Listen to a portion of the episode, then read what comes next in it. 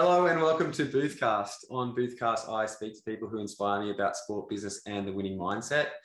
Uh, this Boothcast is brought to you by Booth Training, and very fortunate to have Bonnie Hancock in the house. Um, she's currently paddling around Australia. She's done about just over 5,000 kilometers of her 11,000 kilometer journey. Uh, we're going to talk a little bit about that, but we're also going to go into um, her journey as a, an athlete, obviously growing up in Sawtell, um, being a, an elite Ironman, a professional Ironman for a long period of time, and I guess and, how she's gone into dietetics, how she's um, now wanting to paddle around Australia. So, Bonnie, thank you so much for coming on. Thank you so much. It's so nice to be here and in person as well. Yeah. So, um, we've been here since around Monday, since we, we paddled around the, the southwest tip and made our way down towards Perth. So, I've got one or two more days off and then back into the heavy paddling on Sunday. So it's been so nice to, to take a little bit of a break. Yeah. And what, um, for me, like, I guess getting started, what got you into water sports in general? Yeah, absolutely. And that's going way back to growing up in Sawtell. So Sawtell is a little um, town in Coffs Harbour, which is about three hours uh, south of the Gold Coast. And basically mum and dad wanted to keep us safe. So we grew up right on the beach with a little beach track. And uh, mum had grown up in Coffs and always surfed and swam. Dad grew up in Tasmania, so he was more cricket and running, um, but always had that discipline for sport. So with my three sisters, from a young age, we joined Sawtell Surf Club and the Beach was just Our Life. We were down there every day. Um, it got to the stage where we were, you know, old enough to look after ourselves, or my older sisters looked after me, and whether that was swimming, taking our boogie boards out or on our little nipper boards. The beach was just everything. So we uh, we naturally gravitated towards the water and and never looked back till then. And was that like when you were growing up with your sisters? Was it always surf club that you were doing um, from a young age, or were you doing swimming and running and that type of thing? As many sports as we could. Mum and dad didn't really believe in specialising, I guess, in a sport from a young age, and I'm really passionate about that as well. I think yeah. kids should try so many different things. So we were doing cross country, running around the local track in the mud. We were doing athletics on the, you know, tartan tracks and um, lucky enough to go to state for that. Touch football, basketball, definitely swimming, um, surfing as well. So yeah, it's it's really important not to just lock yourself into that one sport because as we know, you can you can fall out of love with it as well if you do too much of the one thing too early. Yeah, absolutely. And when you were obviously going through your junior career and you're going through these 10, 12 different sports that you've just named, how did you sort of define which one you wanted to pursue and when was that critical moment where you're like okay this is what i want to do i'm going to start focusing down on that i think you do tend to gravitate towards obviously what you like and what you're good at. I just i found that the surf life saving and everything about reading the surf and going out and catching waves and that side of thing just really drew me in. And i think i was from a young age a little bit of a daredevil. I, I don't really get scared in the ocean and I found that in in races or in training, I, I sort of love taking the big waves. And I think my sister Courtney and even, I mean, India and Georgia were sort of the same. And we were out there kind of spurring each other on to take the waves. So I think for us, we sort of naturally gravitated towards the surf and the big surf. And I love nothing more than that adrenaline rush still of taking off on a big wave and, and you know, trying to hold it on your ski or on a board. So it was the the aspect of surf was that unpredictability. And when you compare you know for a 10 year old or a 12 year old going and swimming laps of a pool and being a pool swimmer which was sort of that other direction we could have taken you know in the afternoon you're out with your friends on your boards like yahooing down the wave. So to me it was an easy choice. And um, courtney and i particularly always wanted to be professional ironwomen. We grew up watching karla gilbert. We absolutely idolized her she won everything, you know, with Reen Corbett. And so we just wanted to be Karla. We wanted to be Karla. And at 17 and Courtney was 18, we we moved to the Gold Coast to, to try and pursue that. And you've made your first professional series at 17. Mm. Um, I don't think you'd ever, ever even picked up a paddle by that stage. Um, how, what was that like actually stepping into um, surf lifesaving and that professional realm, not having paddled a ski before, throwing yourself in the deep end? And you've moved to the Gold Coast at a young age as well. How important, well, first off, how important was Courtney to be there for you? And secondly, how was it just jumping into a ski in a professional race? I look back now and realize I was just a naive little 17 year old. I'd grown up in Sawtell. It's a super protected environment. You know, I just finished school in November. So I, yeah, basically the Nutrigrain trials were in January. And uh, packed up the car. Um, Court was the same. She moved up a little bit earlier than me, so she had a bit of a gap year back and forth. And that's when Pat O'Keefe was, as you know, at Northcliffe. And um, it was the year before we'd had a meeting with Pat and and we'd made the decision to go to Northcliffe. Uh, I think they'd won in terms of the Coolangatta Gold. They had first to 10th in the Coolangatta Gold at Northcliffe. Like that shows how dominant the girls were there and the boys as well with Shannon and Pierce Leonard and Zane Holmes there at the time, um, Nick Crilly as well, and Tate Smith. But basically, um, yeah, I had until January to try and make those trials. And I basically got on a ski. I think I hadn't touched a ski until like September, October. Yeah. The year before. And it was a total crash course in Sawtell, moving up to the Gold Coast and trying to do these paddlebacks of like 20K. So I pretty much had a two month boot camp. And I totally credit it to Pat. He's the one who set me up for that to get me in. The biggest blessing in disguise, the trials were supposed to be at Kirra, and the surf was like eight, 10 foot cyclone swell. So the trial actually got moved to uh, Redcliffe, which is yeah. up near Brisbane, dead flat. That is what got me through. So I was able to get on that ski and paddle and just with a terrible technique, just grind my way through fitness wise. I remember um, the very first race was my first ever race on a ski and lining up next to Christy Munro, who I'd absolutely idolized my whole life, and Naomi Flood on the other side. Yeah terrifying, but I managed to get through on board and swim. Yeah. And Courtney got through as well. So we were able to, to make the series together. And uh, from there, I had to really get in and, and work on my ski because we were going to be out in the surf with the big girls. Okay, so you're moving up to you moved up the Gold Coast. You've made your first professional Ironwoman series. Um, you obviously really enjoy um, surf lifesaving at, at the time. What was it about? I guess surf lifesaving in general that really drew you in? You spoke about Carl, you spoke about Christy Munro. Was it was it the Uncle Toby's? Was it the Nutrigrain? Was it what other influences did you have that made you really want to pursue that dream? Because obviously there's always all these other opportunities as a, a young person, as a teenager that you can chase. But what made you want to go, I'm going to be an Ironman? I think also that dad saw how much fun we had in the surf. Like we, you just could not wipe the smile on our faces. And I think that he certainly encouraged that as well. I think that your parents play a huge role in, in influencing you as a young person. Yeah. And the biggest difference there is that dad, and I say dad as well, mum was so hugely supportive. Um, dad, in terms of that um, sporting aspect, had done more on the elite level with his marathon running and things like that. I think that we tried so many different sports, and the surf was just where we were so extremely happy. It provided a wonderful balance with academics as well. Yeah. Um, I think dad more than anyone just loved watching the Uncle Toby's and the Medley as much. And I remember running around with like a broomstick pretending to paddle, like in P Karla. And yeah, I think certainly it was his influence in allowing us to get to training, you know, driving us to swimming, driving us to our sports carnivals. I was recalling the other day um, a weekend where dad had driven us down to Sydney and back and, you know, straight back into work the next day. We got back at like three o'clock in the mm. morning he was so fatigued, he actually drove through the garage with the board still on top. Oh, no. And he had three little girls giggling in the back and just what he would have gone through and the sacrifices he made. Uh, I think that was that was quite influential. And it's only later that I realized the sacrifice and dedication from the parents, but also find that balance and not pushing. And that's why at 31 years old, I'm still out here doing what I love because mm. I wasn't pushed in that way. And that that can be a difficult thing as well as a coach to see that sometimes, you know, on the Gold Coast, that that bit of pushing and and that sort of thing. So we just had a wonderful, wonderful environment. Um, and it was what we loved. And I think as well, as you know, the influence of your siblings, you've got brothers.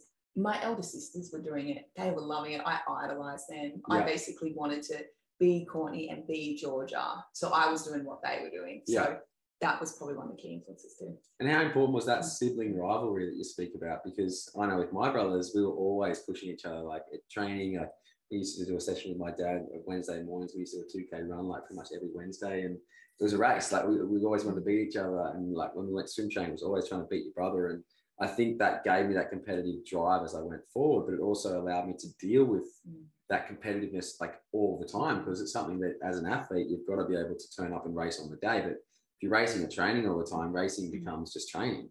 It's like you desensitize to the nerves as well. Mm. I know a lot of kids, um, you know, on the Gold Coast, um, having coached at Kurrawa, you know, this is the first year I haven't coached in about 10 years, which is crazy doing this paddle. But um, a lot of kids get so nervous on race day and they underperform and they've done all the work and they're capable.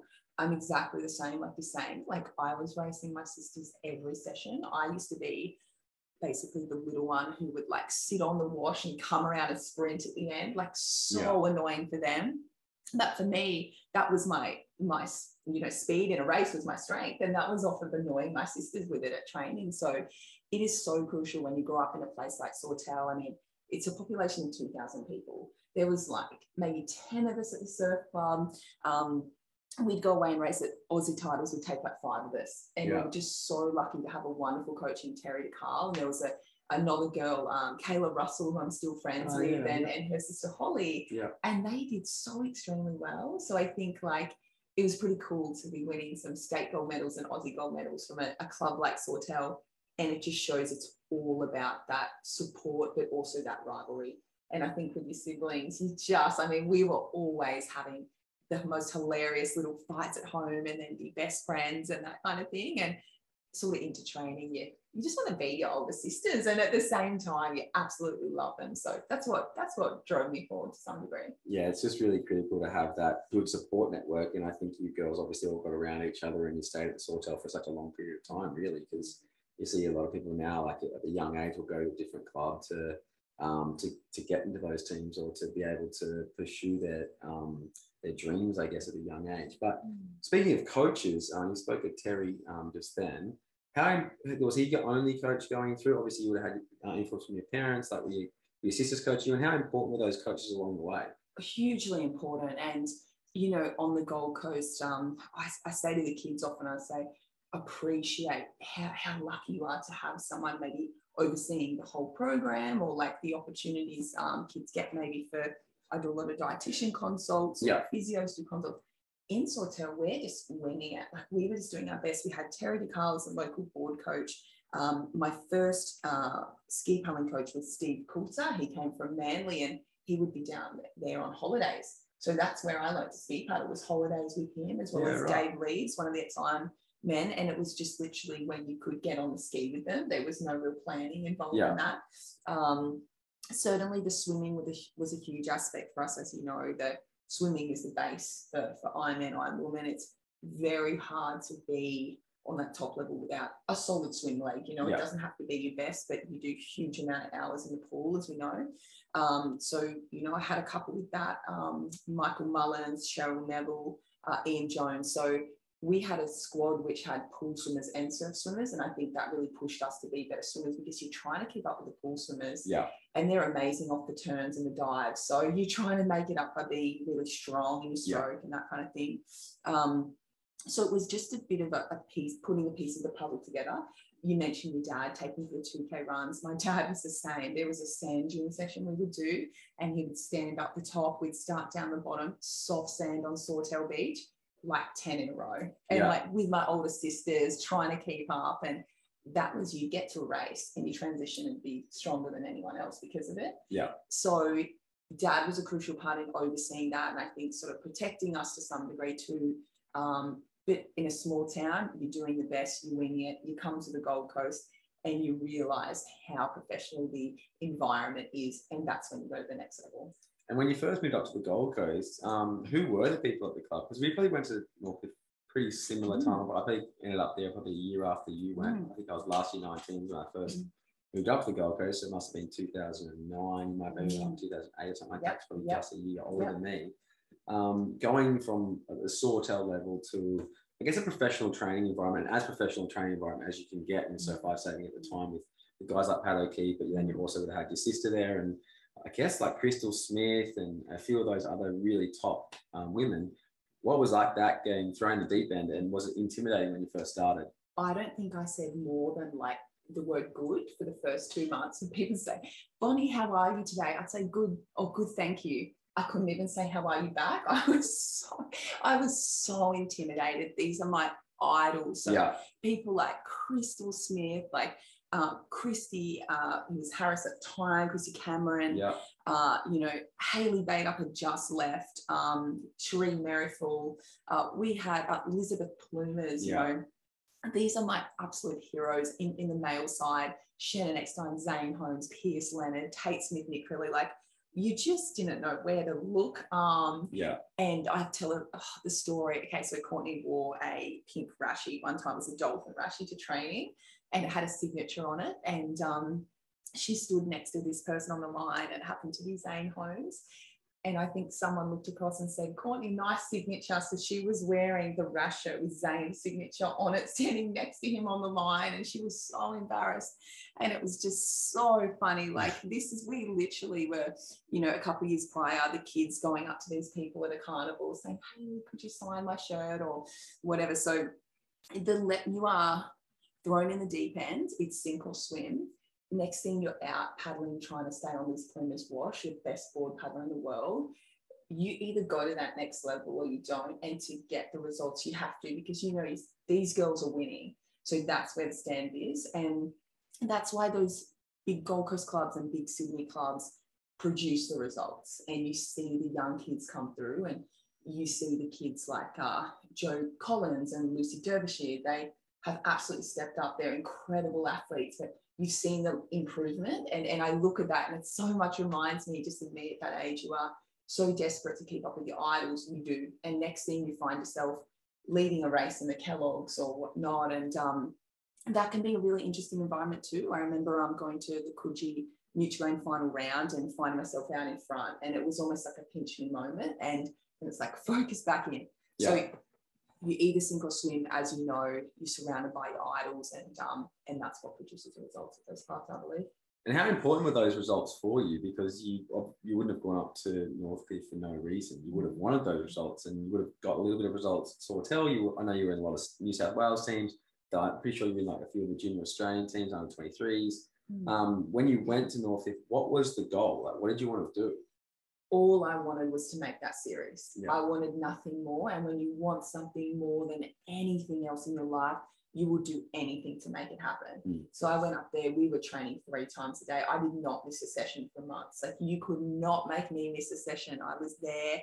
I was early. I was the person doing the stretches. And, you know, Pat would do anything for you. Like he, um, you know, with myself, like took me to physio when I started getting back, here, probably from overtraining. Um, you know, it was just his dedication basically. And, um, you know, they've come so far in terms of um, the science behind it and that kind of thing. But at that time, he was a trailblazer in that area, making us put ice vests on, making us get in an ice bar, um, that kind of thing. But for me, it was just following what those people would do. Someone like Kristyl Smith, she is one of the most gifted athletes that I've ever had the privilege to train with, and um, just seeing how she went about things. And I think as well, having the, the influence on me with those girls was their willingness to help me. I guess with Kristyl and building confidence up. With Cherie, with giving me tips in the surf, and even even one time I remember in the canal, she was telling me about the different currents in the canal and when to paddle, and and, and Liz Pluimers as well. And obviously having Courtney there who was just thriving at that stage and starting to get some race wins. So these girls, it's not only their ability, but it was who they were as people. Um, you know, lucky enough later for people like Harriet Brown to come and join me too, who I grew up racing with, and to see where she is these days, phenomenal. Mm. And she was a bit like me, um, you know, growing up in a sort of town where there's not a bunch of people doing super well. Yeah. step up. So um, the tips those girls gave me and, and how they treated me and the respect they gave me is something I can only aspire to do to the younger generation. And, and with the younger generation and talking about skills and, and what you need to do when going in out through the surf, what do you think are like the key three things that a, an under 15 or a youth competitor needs to really understand when they're going through the surf? I know with my role now at Sorrento, it's like there's a lot of um, understanding currents, understanding banks, understanding where the rips are, understanding what, what place to come in, understanding where to position yourself around the cans, wash riding, all that type of things. But is there any key things that you think that really helped you become a professional Ironman? Absolutely. For me, the biggest one was on the ski. And I think with male and female racing, but at that time, particularly for whatever the ski leg was so crucial until we did some really um, some competitions at Portsea. We did competitions at Coolum where it was like six foot, like you've got to get skills on the ski. You've got to be able to stay on your ski. You've got to be able to make the judgment. If a wave is huge, do you take it? Do you back off? And it's only that time in the surf that gives you the confidence to make those decisions because when you're heading out to go left or right or to read that wave and which way, that's all on you. Mm. And you can only race as well as you train. So I used to find myself at the end of training, I'd be going back out and I'd be, you know, as per advice from the coach, deliberately slewing and trying to pull it back around, or I'd be taking the biggest set wave out there. And it's that um, you get into that automated state then where you're not overthinking it, you're just Yeah. automatically doing things. I think um, technique can never be um, underestimated. It's absolutely huge, and particularly, um, you know, if you're doing more like a short course ski races, which I didn't go until later, preventing that fatigue. It's just such a huge one, and holding your technique for the whole race. So um, those two things for me was, was what I worked on so much. My my board paddling was was pretty much there just from hours and hours of paddling around Coffs Harbour Jetty and doing all that kind of thing. Um, my swimming swimming was there again from the extreme time that I put into it. I didn't put the time into the ski, and I think it's a crucial one for for females. We sometimes don't we, we don't develop strength as easily. We're not as strong in the upper body relatively. Yeah. So to hold or sometimes a ski out in front of the wave can be trickier. The ski legs come so far for women. It's phenomenal what girls like Jen McKenzie, Jen Smith, you know, they're doing these days. Obviously, Alyssa Ball, Elise Wood, Mackenzie Duffy. There's a bunch. I could go on, Hannah Scully. Um, what those girls are doing. So it's come so far, but for young girls, those girls have gotten out there. They've done the work in the flat and in the surf, both equally as important.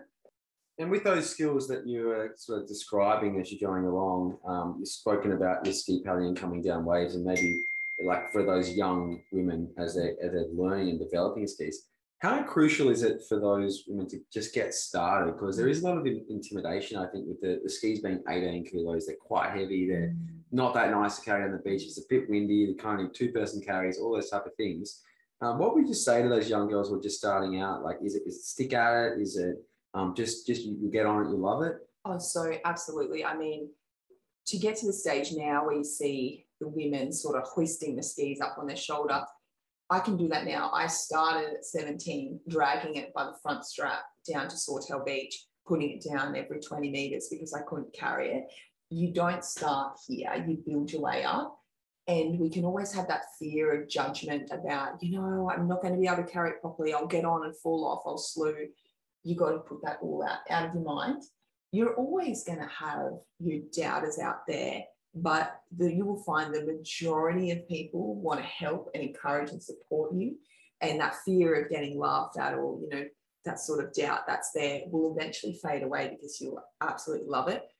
To be good at something you've got to start somewhere. Mm. and every single skill you learn in your life we're not good at it till we start. I think it's um what is it 10,000 hours they say to the expert level. Well you got to get that first hour in. Yeah. You look at Roger Federer when he started, obviously super young. You look at Tiger Woods was super young as well. But when they started super young, the first ball that they hit, or you know what it may be, first swing would have been shocking. Um, there's athletes who were good later in life who didn't start, um, you know, until the age of 20 or whatever it might be, and they're experts in their field now. You've got to be prepared to sort of embarrass yourself a little bit. You've got to be prepared to look silly, and that's okay. It's absolutely fine on the ski, I will still slew waves. I will still roll. I will lose my ski, all those sorts of things. But you're at the stage where you literally do not care because you know that to get good at something, you've got to make mistakes. Uh, it's very important to make mistakes. It's more important to learn from those mistakes. So if you do something in a race and you fall off, you make a poor decision. If you're at training and you lose your ski, you need to go back, talk with your coach, what went wrong. And so Yeah. when you're in that situation next time, you're going to do something differently. You need to put yourself into situations you've been in in a race. You need to start taking that big wave out the back because if you're in an Australian final and you're in around sixth place and the opportunity is there to take that wave, if you've done that in training, that's going to be in your mind and your body, you're going to know how to do it. So get out there, be prepared to look silly, be prepared to, it's not even being embarrassing, be prepared to make the mistakes required to get to that expert level. and that's pretty critical, I think, with everything that we do. It's talking about like being willing to fail to be able to succeed. Because if you aren't willing to fail, you're not going to be able to succeed in anything because mm. people don't just roll up and are successful. You've got to go through those mm. those hours to get to that expert level. But just to do your apprenticeship, I remember talking to Ali Day um, in one of these podcasts, and sort of broke down like his apprenticeship when he went to Mooloolaba. And Matt Bevilacqua said sort of said the same type of thing. You've got to really do those hours to become a better athlete, a better person. Um, but the other point you mentioned, um, we are talking about women's sport in mm. general, and I, it was International Women's Day the other day, and I think women's sport, especially in surf lifesaving, has come such a long way. Like we talk mm. about Carl, you talk about Karla Gilbert, like she was like trailblazing in like the towards the middle of the nineties, you know, doing the Meadow those Meadow Lea series, the Uncle Toby's, like doing those type of, of, races, and they only just started paddling skis. Like when she started, when she was talking to us, she she wasn't even allowed to compete. She had to compete with the boys, and she had to work her way up. And how important do you think those influences were to allow yourself to have a career? And how much better is it for, I guess, the women coming through now? Because over here in, in WA, like youth women race has like probably a third more numbers in the youth men race, which is mm. quite interesting to see. It's unbelievable. I feel so lucky to be um, in the generation that I'm in. And obviously, you know, how many more years you have of racing on that elite level. It's, it's hard to tell. But yeah, looking like at someone like Karla, she spoke at one of my sports women's breakfast, um, which was a fundraiser for the paddle.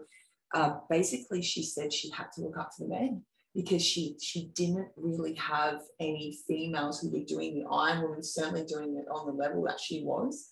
They didn't start paddling a ski until I think it was around 2000. They were paddling the shorter skis, like the 16 foot, 14 foot, um, what it might be, um, for more balance. Uh, you look at now, the girls are absolutely on the high performance ski. If you if you went a shorter one, you'd be sort of nowhere near it. Um, yeah. You know, you look at the things that the girls are doing, like take Danny McKenzie, and she is the most one most skilled athletes out there. You go male, female, it doesn't really matter. This women's races are just as exciting to watch. Um, it's also taken, as well as these trailblazing women who I am so inspired by. And I can't even imagine what that was like, how hard it was to push these things through. But it's also taken a lot of uh, male support to get there as well. And I find that, you know, on the paddle that I'm doing, I'm surrounded by some incredible males, and it's taken um, a lot of males, you know, like your Dean Gardners, like your Earl Evans, um, like yourself, Ruthie, to encourage females in that space. And, um, you know, whether it be equal prize money, which, you know, with Sean Partners with the Ocean Paddling Series, we've got equal prize money, male and female. So one of my very good friends, absolute idols as well, Hayley Nixon, you know, past world surf ski champions, she always says it's a self-fulfilling prophecy when you don't create equality and prize money and opportunity because then the women are less likely to sort of have a go, you know. Mm. And and there was a time for a time there, you know, someone like um even when I think Rachel Clark might have been winning, the prize money wasn't the same. So mm. she was even on that equal level, but because there weren't as many females, she sort of suffered because of that. So what they did was create the equal prize money. You look at the boom in women's surf ski paddling in the last couple of years. It's so tough to win a race. It's really tough to get on the podium with people like Danny McKenzie, Georgia Laird, Jordy Mercer. You've got Tennille Hatton in there, Rachel Clark, Hayley Nixon. It's very, very tough. And I know that will continue to grow. You've got some phenomenal females coming through younger. Um, but it's taken that shift and the equality to be there, the opportunity for that to grow. We are very, very lucky. We still have a ways to go in, in continuing to get the numbers forward. It's something I'm very passionate about. But we look not that far ago where women were told they couldn't do the calling Coolangatta Gold yeah. because they wouldn't make it. You look at someone like Tian Smith, who went and entered as a team and actually did the Coolangatta Gold on her own and told them after, and they think they threatened to suspend her or what it was. But she proved that women could do that. She they she proved that women could do that distance, and it's now at the stage where you know my sister Courtney won uh, the last Coolangatta Gold, and it's all equal in terms of the distance they do. So uh, women are amazing. Um, you know, they deserve the opportunity. We're lucky for the males and the females who have helped that to happen. And I think that that's a that's a really key point. Um, seeing like the the I guess development surf life saving, development in women's sports in general, and development ocean racing.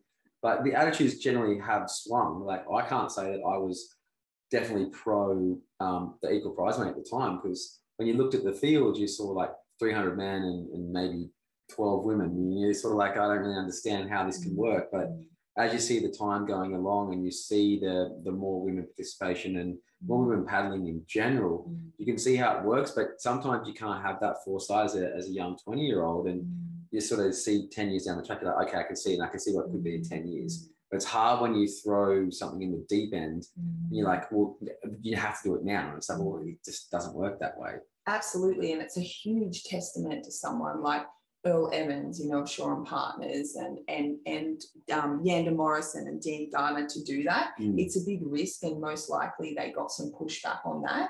But they were able to see uh, the bigger picture of it, and um, you know, it's it's an unfortunate fact that they're, they're always most likely will be less female participation in sport to a certain degree you know, whether it's the um, influence of motherhood from a certain age, you know, um, from your 30 onwards, whereas in the males, you probably have men continuing on that elite level. You know, you look at someone like Hank McGregor or all those sorts, you know, well into their 40s. So I feel that could play a bit of influence in saying that people like Hayley Nixon, Michelle Byrne, um, Nicole Burkett, they've come back after children and are absolutely killing it. It's a huge inspiration as well. Um, for different factors, we, we've got um, less female participation in general in different sports, but it doesn't mean that Ariarne Titmus is any um, less of an athlete than your, your male sort of counterpart like Kyle Chalmers. So um, it is really cool that they're sort of recognised on that top end. Mm. To get on that podium or win is so extremely difficult. It's extremely encouraging. And as I said, we have seen the change, and we are seeing the change every single day. And uh, you only have to look, as you said, at your, your local races with the girls in WA and see how hot that field is. And all the girls are looking over the shoulder at those young girls coming through. Yeah, and I think it's exciting to see, and there's so much more opportunity and progression, and, and just I think, um, like, well, yeah, ultimately it's just more opportunities which breed results, which is Mm. awesome to see. Just go a little bit back into your island career. Um, what do you think? We'll, we'll touch on this a little bit because we'll, we'll have to go into your, your paddle in a second. But what do you think your your best result was, um, and what's the results that you look back most fondly of? Because you spoke about you being at Northcliffe and being an amazing, you were obviously an amazing taplin sport relays, ski relays at that Australian level, but then you would have had the Australian um, international experience, and then you would have had obviously the professional series as well. So, looking at all of that, like, can you tell us a few key moments in your career where you really achieved what you wanted? Yeah. And it's such a funny one. I was having this conversation with someone like two, oh, might have been two weeks ago, that I had a lot of near misses, like near, like close um, sort of wins in my career. So I was lucky enough to win um, in the under 19s, like you know, like your iron board swim on an Aussie level and, um, you know, then move up and you're sort of going into that first year of opens where you're kind of thrown in. I was lucky enough to, um, you know, win gold medals and the Australian titles in things like double skis, um, you know, swim teams, board rescues, board relays, all of that. But in terms of the individuals, the closest I went was a second in the Kellogg's, in around Kellogg's. Um, it was at uh, Coolum, I believe, that one. And all I ever wanted was to crack that race win in the Kellogg's. I got so many fourths. Um, so the second there, things like fifths and a lot of like near call, like close calls where you'd be coming in and, you know, you'd all run up the beach and just miss it. And I was saying, I think that that actually influenced, like with this paddle, had I got some of those race wins or had sort of those results, I don't know if I'd be doing this because a part of it was like sometimes I and I say this, I'm like people say, what was your big race win? I'm like, I don't have the one moment. I mean, to get on the podium in the Coolangatta Gold and get third in that was um, something I was super proud of. Something I never thought I'd be able to do. But in terms of that one big race win, I can't say that I've actually got what you'd call the perfect race. Mhm. Um, and I think that sort of for this helped to drive me as well. It's like, well, maybe I didn't get that in the short course. Maybe this crazy ultra thing is more where I'm at. And it is so crazy, which we'll get into in a moment.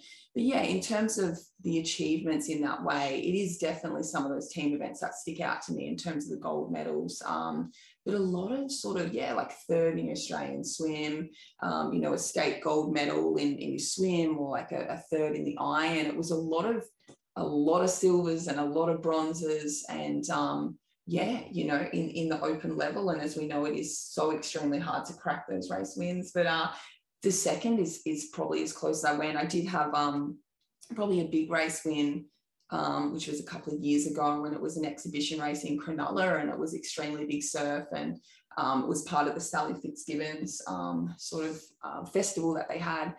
And the ironic thing was that the whole Nutrigrain field was there and I managed to have a race win. I thought it's still bloody not a Nutrigrain. So you can't even really claim that. So I'd say the closest I went is a second. And it's probably taken me all this time to look back and say, I'm so proud of that. I'm mm. so proud of that second and so proud to have been in the series for nine years. So my biggest achievement would have been the consistency to actually be in a series for nine years. And yeah, um, yeah again, it's taken me all this time to actually realize that as an achievement in itself. We, ultimately, I've learned that there isn't really a perfect race. Mm. like you only ever really get to like 95, 96% of your potential if you're lucky. And mm um, when you're when I'm racing. That's what I think about now. Like most of the time, I just uh, just race at ninety percent because mm. ninety percent of your best is probably going to be the best you can do on that day, given the factors and everything that around you, especially when you're adding in surf and that type of thing.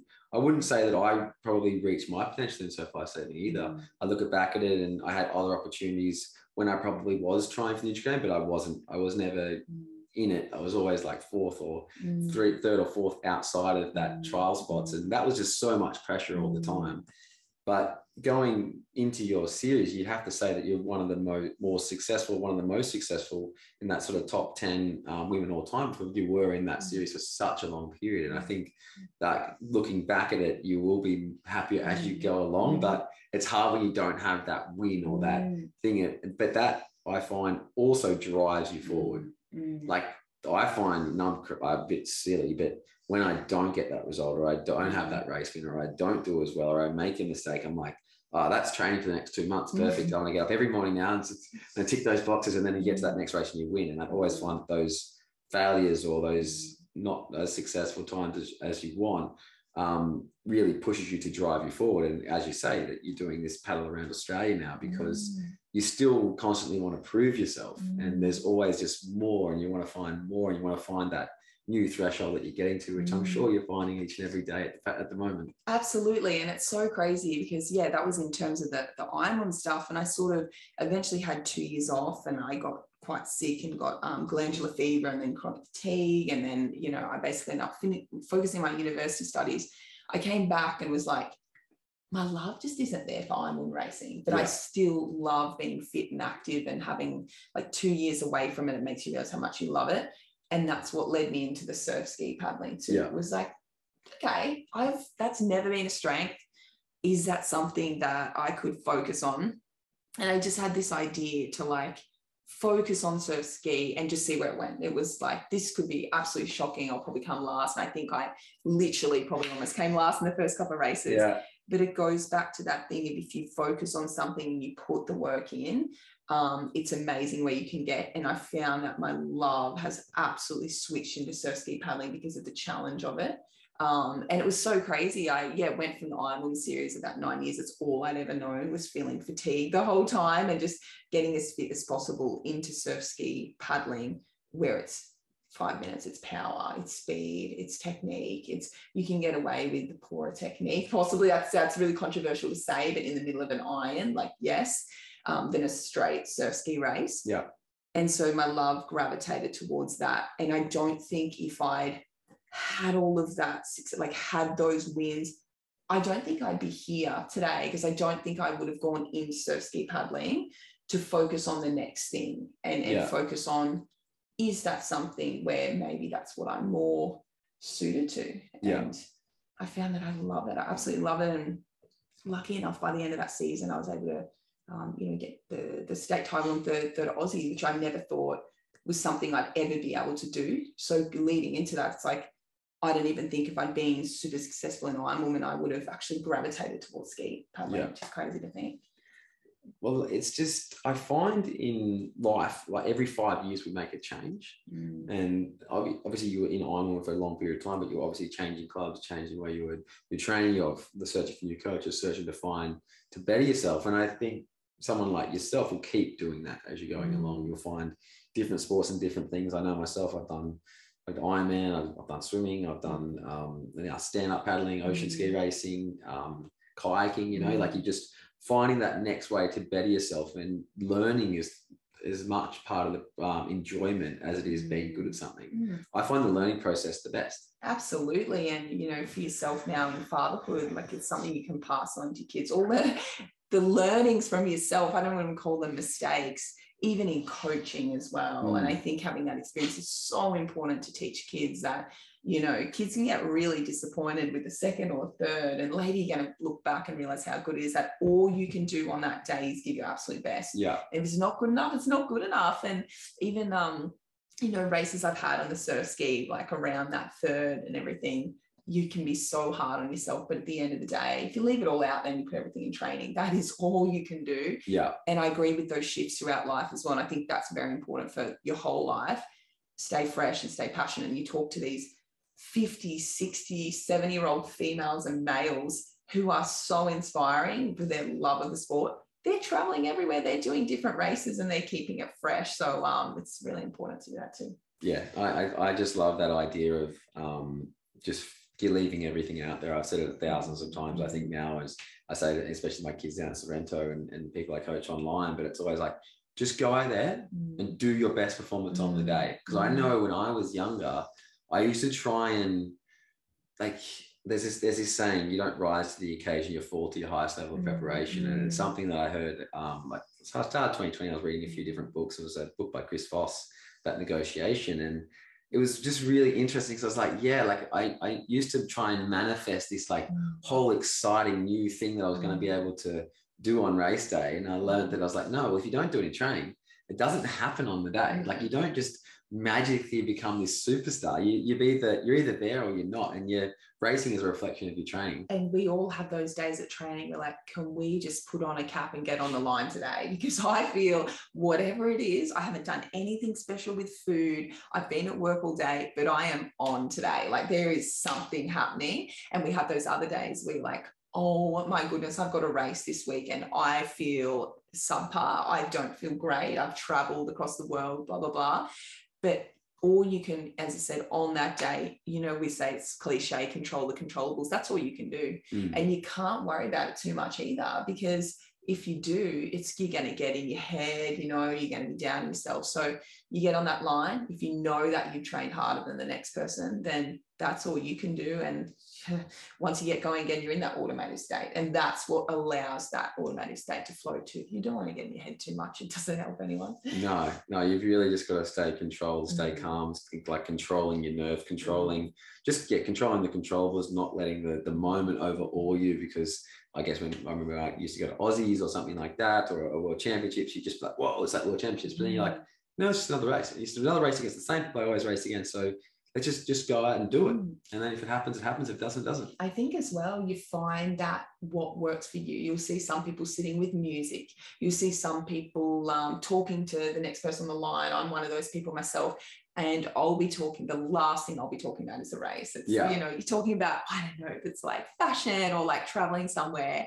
And next thing you switch on, you know, when you get called to the water. So I think that's an important one for young kids as well is find what works for you. And if it's listening to your favorite songs kind of before you go down there, it's just going to help control and you're not going to see that over arousal as well in terms of that um, your little curve that you got can be under aroused, over aroused. You want that sweet spot in the middle where you're ready to go, but not too much on the other side. Yeah. Yeah, that's just super important for every athlete, whether you're young or you're old or you just start out in your, in your own Mm. sporting career. Spoke a little bit about um, diet just then, Mm. and it's obviously something is another passion of yours because Mm. you ended up doing, I think, a bachelor in, in Dietetics, dietetics, yeah. and you've been working in that field for a long period of time. How important has food been for you, and where did the passion and the drive to, I guess, taking that into a career? Absolutely. So for me, it started, um, yeah, as a teenager, and uh, we were lucky enough to go on a couple of sporting trips when I was younger. And there was one specifically, I think it was in Port Macquarie, and we actually had a chef and dietitian come and speak to us. And before then, to me, food was just vegetables and Yeah. meat and that's what you kind of did like you ate what mum put on the table. It wasn't um, you know recognizing macronutrients micronutrients what they do for the body. Um, you know how the body utilizes glucose as a primary energy source um, in general. So it was just amazing to hear from them and and, and make that connection. And um, yeah i started I, I knew that i wanted to do something um, either in health or the other option I had was journalism because I absolutely love writing. And I did my work experience as a journalist. I thought I was headed that way. But when push came to shove, I realized that I wanted something that would help people, I guess that where I could help people live a healthy life because my big passion is, is helping people in life. So yeah, I went to Griffith and I studied nutrition dietetics. I met some amazing, like-minded, passionate people through there. Um, we do our placement in the hospital system and I soon realized that wasn't what I wanted to go into. I didn't want to see people once, you know, give them some advice on um, how to manage their diabetes and then see you later. Mm. So the private practice was where it was at for me, and that means medical centers. So um, really fortunate to to get some work within the private system. It it takes a long time to to build up and build a really steady workload. Uh, I'm so lucky. I've been working, um, you know, for the last uh, close to a decade in different medical centers helping your average Joes and Janes with things like your heart disease, diabetes, you know, ki- kidneys, liver, the food affects everything in the body. And in saying that, I see uh, a lot of athletes too, and I absolutely love that. I love helping everyone from uh, track runners to swimmers to surf lifesavers and seeing those young, the adolescent athletes like a light bulb moment in some of the things they've been doing that hinder their performance into switching that up. Like you're talking to uni kids who are eating, and we've all been there, toast and, um, you know, oats basically is a staple. They've got minimal vegetables and explaining the relationship to a, a female who's got low iron in, you know, increasing your vitamin C, which absorbs plant-based iron, or explaining to someone who's constantly getting, um, you know, low blood sugars or or muscles, even for muscle soreness, the, the protein aspect, that's really cool as well. And certainly, as we'll talk about the paddle, I had lots of plans and theories in that space, but sometimes it's the adaptability that's just as important too.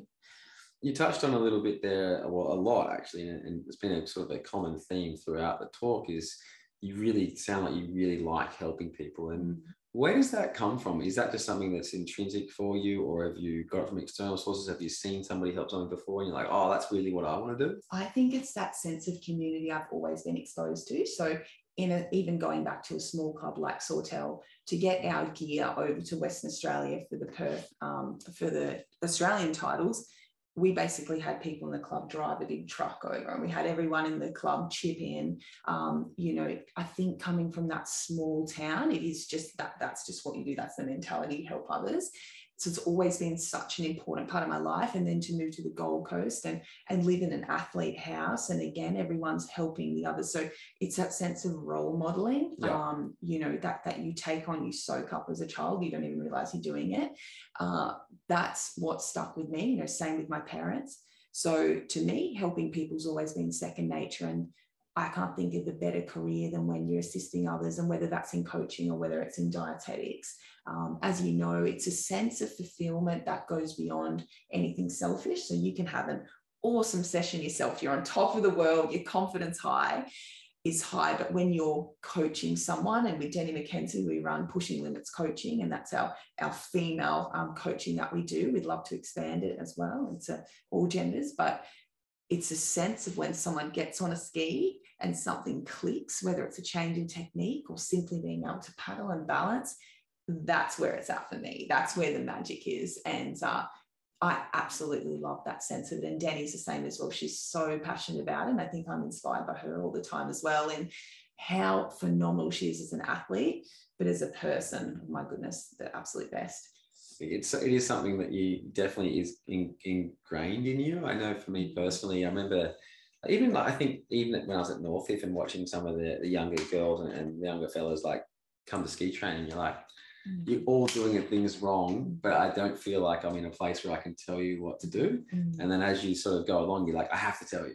And I think that's something that I have as well is I really do like to see people improve because there's something in that where it's it's self like it's self fulfilling as well, but it's also fulfilling for the person like, that you're helping. So it's something that as a coach you, have got to have, and I think that's how you become successful yeah. in, in your coaching realms and if you, if you want to help people, you want to see them do better, they will. I actually just had a flashback with you, you showing me a little bit on the ski as well at Northcliffe. I think you took me out the back and you must have seen something in my stroke, most likely, because it would have been terrible at the time. And I think it was on rotation and pulling through. So it's obviously something you've always had there, which is yeah, really cool. Yeah, I just, I used to always, I used to sort of go, I wouldn't say anything and then I started going, can I tell you something? yeah and you can take it or you don't have to take it. But I, I, I want to tell stubborn, you. So I must have eventually clicked in and decided to listen. yeah. Okay. So let's talk about ski paddling and let's talk about your uh, Shaw and Partners paddle around Australia. Mm. Now, massive, massive sort of commitment. And I asked this question the other night, but why did you want to do it in the first place? Absolutely. And that is the number one question I get asked because it's like, why would you voluntarily put yourself through? Again, it's 12 to 14 hours of pain every day. It's um Australia has one of the most rugged coastlines in the world. It's dangerous. I mean, I'm not gonna sugarcoat that. It started from a book. So three years ago, um, again, I was, I was, I absolutely love reading. I love reading autobiographies and I run out of books to read. So I went to Broadbeach Library on the Gold Coast and I had a look around and I came to the sports section. I'm always reading a paper from back to front. I'm obsessed. Um, and I picked up, I think it was three books. I think one might have been, um, ironically enough, I think it might have been, say, Shane Warne, possibly. The second one might have been, I feel like it was boxing or so, something along those lines, something kind of random and the third one was uh, Fearless, and it's the book written by Joe Glickman. He was a surf ski paddler and a, and a journalist um, who passed away a couple of years ago. He's a phenomenal writer, and it was on Freya Hoffmeister, and she's the German woman who paddled around in 2009. Uh, she actually did it anti-clockwise, and she uh, holds a record for that amount of time. She circumnavigated in 10 months and 22 days. Uh, she beat the previous three males, um, just beat Paul Caffyn by a couple of weeks and I read that book and I could not get the idea out of my head. It was just so something I'd never ever considered was doing these, I guess, ultra endurance events on a ski. I'd only gotten on an ocean ski, say two years prior, or a year prior, beg pardon, and done a little bit on that world circuit. And for six months, all of the doubts and negativity came in. I thought that's silly. It's too expensive. You've worked so hard to get to where you are in your career. Um, you know, it's it's dangerous. You can't do this to your family. And six months, I couldn't get it out of my head. It kept coming back, and it was almost a sense of like, you have to do this mm. because you are going to get to 80 something years old and you're going to look back. And I had this moment very clear in my mind, whereas an 80 year old woman sitting there saying to someone, I had this idea. I wonder what that could have been like. Yeah. And I thought, hell no, I'm not getting that. I'm going for this. And so it was then the process of getting the funding of it. It's it's a huge project. And initially I just had the idea of a tinny following me around the coastline.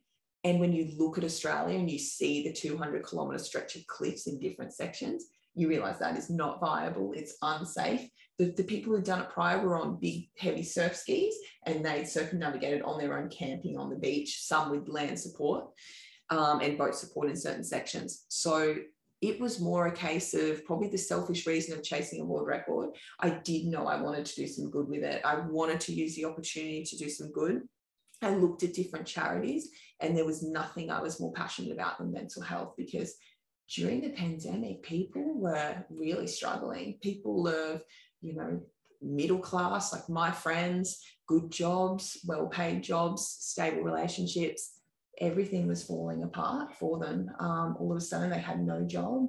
They were isolated. They felt like they didn't have a purpose. Their anxiety and depression went through the roof. Our suicide rates went through the roof in young people, particularly and it was Gotcha4Life. That was um, the one that came to me. We'd raised money through them at one of the Shaw and Partners ocean paddling events. So I'd heard of them prior and looking into their their mission of zero suicides and the importance they put on mateship and helping those around you, I could not go past that. So I always wanted to help people, but the initial reason was the world record. Yeah, there's so many things to unpack there, but yeah, I was I was actually fortunate to know Joe Glickman, um, like just from going to Molokai. I actually didn't know he wrote that book, so I'll have to Mm. have to read that. I was like very fortunate to go and meet Joe and, and hang out with him just before he passed, and he's such a guy full of life, so much energy, and I'm sure that comes out in the book. So I'm really looking forward to reading that. Hopefully, it's on Audible so I can listen to it. he's a person absolutely who um, you never hear all you hear about is such positive things and um, you know there's been a couple of people who got in touch and said oh he, he would have loved this that you're doing this, Yeah. this journey so um, yeah it's amazing i would highly recommend fearless Okay, I'll have to I'll have to look it up. And um, you obviously had those inspirations um, to travel around Australia. But who were the key people that you had to speak to? Um, I was fortunate to coach an, an Irish runner. He he wanted to run. Um, he ran around Ireland, and now he wanted then he wanted to paddle around Ireland. And I actually just got to read his book, and I can't remember the title right now. So sorry, mate. Um, but when you're when you were planning into it, did you have to look into different training programs like or did you ask for advice on these different sections from different paddlers like who were the people who stepped up and really helped you learn about what you're actually going to do so firstly the the very first people i had to speak to my husband matt was the first one and Yeah. um oh my goodness me like you can only imagine sort of you know you go to christy and you tell her that you're going to do six months of this paddle around australia like there's just a look of like i don't even know it's a look of like blank sort of that you get of like processing and I think it took him like a couple of weeks to sort of respond. It was like in his head, what on earth? yeah have I got myself into? Um, so eventually, I think he realized that it was something I was going to do anyway. So you may as well support it. Um, yeah the next one, which you know he's been absolutely like phenomenal in in the lengths that he's gone to to to support this and what he's given up. And I mean, we we sold both of our cars leading into this. Um, to fund it. So, um, you know, that level of support is just incredible. Uh, my family, so, you know, when you, you tell your mum that you're going to be paddling out across the Great Australian Bight, 500k out to sea, paddling up in North Queensland and Western Australia with crocodiles. It's not something your mum's absolutely stoked through the roof about. So they did have um, doubts and hesitation. And I think a lot of it probably wasn't voiced to me, but I could very clearly see, I think that to them it was important to know the logistics of it to make Yeah. them feel better. If I would have headed out on a sea kayak and just said, I'm going on my own, I'm navigating, they would have been a lot less on board. Um, my sisters as well. So they were really on board. In terms of getting the advice, it's such a tricky one. I mean, you look there, you look at the people prior who have done it. Um, I spoke to, um, you know, my, my coaches on the Gold Coast. I'd actually, um, I told Nick Crilly at Kurrawa, uh, that's where I was at the time. I'd actually, I I've made the shift to Mermaid Beach in the meantime. So Mike James and Kurt Gislingham there, they were so super supportive. They were unbelievable. So leading in, they kept asking me about it. Um, we were talking about some of the strategies that we might use throughout. What would it look like with the breakdown um, of, of the days of paddling? Because the people prior were on sea kayaks, they were paddling 30 to 50K a day. Mm. My aim is upwards of 100.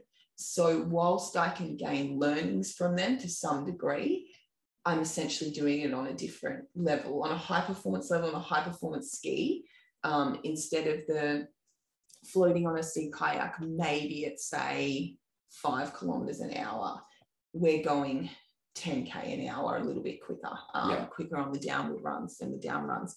So, yeah, basically, it was a matter of looking at this as an individual project for myself and trying not to take too much of this kind of into into my paddle while at the same time um, learning things like gloves which are going to be really important um, and reading Freya's book and going off of things like that um, sun protection. So out there you can have no vanity. You absolutely have no vanity. You have to be um, in thermals constantly. You have to have i've got like a balaclava hat. You know you you're not out there impressing anyone. Yeah. Um, so yeah, to be honest, it has been a process of absolutely winging it with myself and my team. From the first day when we headed off on the 19th of December from Mermaid Beach, we were so naive. I even forgot to put a water bladder in my ski because we were distracted with media. Um, to the stage of duct taping up things on my ski, um, to the point of eventually figuring out to tie the water bladder in. Um, you know, we've lost everything out there you can possibly imagine in the ocean, unfortunately. So with something like this, you can't train 100k a day paddling. Um, you have to figure it out as you go. And my basically my theory was don't go in with niggles. So mm. don't overtrain leading in. The first couple of weeks is going to be the adaptation stage. And how hard was it going from you spoke about when you just moved up to the Gold Coast and you're 17 or 18 and you're doing a 20 kilometer paddleback. Mm. Now you're doing 100 and I think your longest one was 150 kilometers mm. recently. Um, how how different is that? Because I know when I first moved to the Gold Coast, I we do like 6k paddlebacks on the board. I was like, this is ridiculous. Mm. This is like the mm. furthest thing ever. Like, like I don't understand how people even do this. And then you talk to someone like you who's, who's going to do 16,000 kilometers over six months um, how hard was that for you to get your head around it, or were you really setting like, okay, well, I'm just doing this, so I'm just going to make it up as I go, as you spoke about, or mm. was there a, a like a, a strict learning process as you went along? It's so interesting because I I went with B option B. It was I know what I want to do there is no blueprint for this because basically no one's done it. Mm. Um, people have done it um, again at, at, half half the distance per day, um, half of that time frame with a lot more rest days. I'm so set on what I want to do. I know that I'm going to get it done. It's not going to be easy. It is going to be so so hard but I cannot possibly specifically train for this leading in. Ironically enough, I was training with the surf club. I was doing 10 kilometer sessions, you know, um, training twice per day, a mix of swimming, gym. Uh, I stopped running because I actually wanted to gain weight leading into the paddle. And um, for me as a dietitian, it was really difficult to have to go for foods very high in saturated fat and sugar and um, you know, Matt was encouraging me to have things like croissants after, say, breakfast and lunches, and um, to put on 13, 14 kilos um, from, from my ideal race weight to actually lead in was an enormous part of the preparation. Yeah. Um, so it was actually the opposite of what you consider high performance elite athlete, get lean, get really fit. It was like conserve whilst doing enough training, but not too much to know that your body's about to go through physical hell. It was almost a bit of like a uh, being put in the good paddock for that time when you know you're about to go into being like a racehorse essentially. So um, yeah, leading into six months of preparation, basically with the surf club, gaining weight over that time. Very fortunate for that weight gain as well mm-hmm. um, to lead in. And I knew that I would do whatever it took in the first couple of weeks to get the Ks done. And you know, the very first day we did 73. I think the next one was 80. I could barely move um, in the first, I'll say two, three weeks. I didn't really see any adaptation until after a month. So it was my mind that got me through because, as well as your muscles not being conditioned, carrying 13 kilos, the ski's not going to move as fast.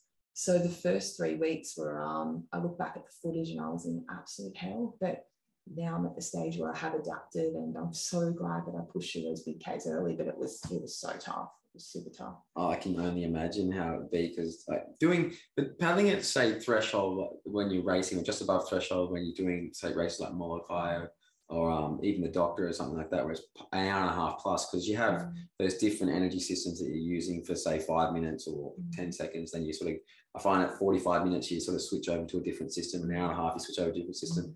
and then really two and a half hours. I think after that, everything sort of becomes pretty similar. Um, but I know when I'm training for Molokai, that that's the hardest part to get to. It's like I can maintain this two and a half hours, but when I get over two and a, two and a half hours, that's when I start to break down. So I start getting cramps, and mm-hmm. you're sort of really switching over to like a low, uh, I guess low GI, low carb sort yeah. of yeah. burn for as long as you possibly can, and your body starts switching. If you don't have that that mm. store, you start switching to burning your fats, and mm-hmm. that's why you were putting on weights. Mm-hmm. Um, but when you're backing up day, day after day, you're going through something like 12,000 calories, I think you said the other day. Mm. How are you fueling yourself each and every day to get the most out of that? And it's such an interesting one because as a dietitian, I had a plan. I had a specific plan on what I'd be eating, you know, the carbohydrates you'd need in that time and the fats. And, um, you know, certainly your fats are more energy dense, um, you know, so nine calories per gram as, as opposed to four calories per grams with your protein and carbs, um, the timing of those. So, you know, straight afterwards, getting your carb and your protein in that muscle recovery the seasickness I've experienced over this trip is so much worse than I'd ever expect. Um, I've tried to take the tablets. They they haven't been effective. Uh, that's the other part leading in. I got scripts done from the doctor for everything we could possibly think of that might come along the way, um, from infections to um, you know the cold and that kind of thing. Um, the biggest problem has been seasickness because on a day where you've paddled 100k and you know that you need protein, you know that you need um, as many veggies as you can get in to support the immune system but you are throwing up every half an hour and the only thing that stays down is ice cream and Milo, that is where I've had to put the perfectionist in me to the side yeah. and eat whatever I can. So there's days where I've burnt 1200 uh, 12,000 calories for the Pardon Plus and all I can eat is a couple of bowls of ice cream in that time and you can physically feel the weight coming off you it's crazy stuff um, I've had to just try and catch up in the lay days. So basically, when we're out there paddling, we often don't get to anchor of an evening. If we are so far out to sea and we're taking the direct line across, that means the boat is rocking the whole time. Mm. When you're having dinner, later when you're trying to stretch, you know, the whole way through the evening, it is rocking and rocking. You do not get relief. And that's the part, one of the parts that I've had to find that resilience and toughness to be it is what it is. And i've had dinner someone cooks a beautiful meal the crew did rotations i'll be i'll get fed a beautiful stir fry with all of the veggies and protein and i'm out on the back deck throwing it up half an hour later. And the crew are there enjoying it having a lovely meal. It can be disheartening um, there's a sense where it's dehumanizing. Often I don't get to eat with people as well because I'm finishing at 11, 12 at night in the water.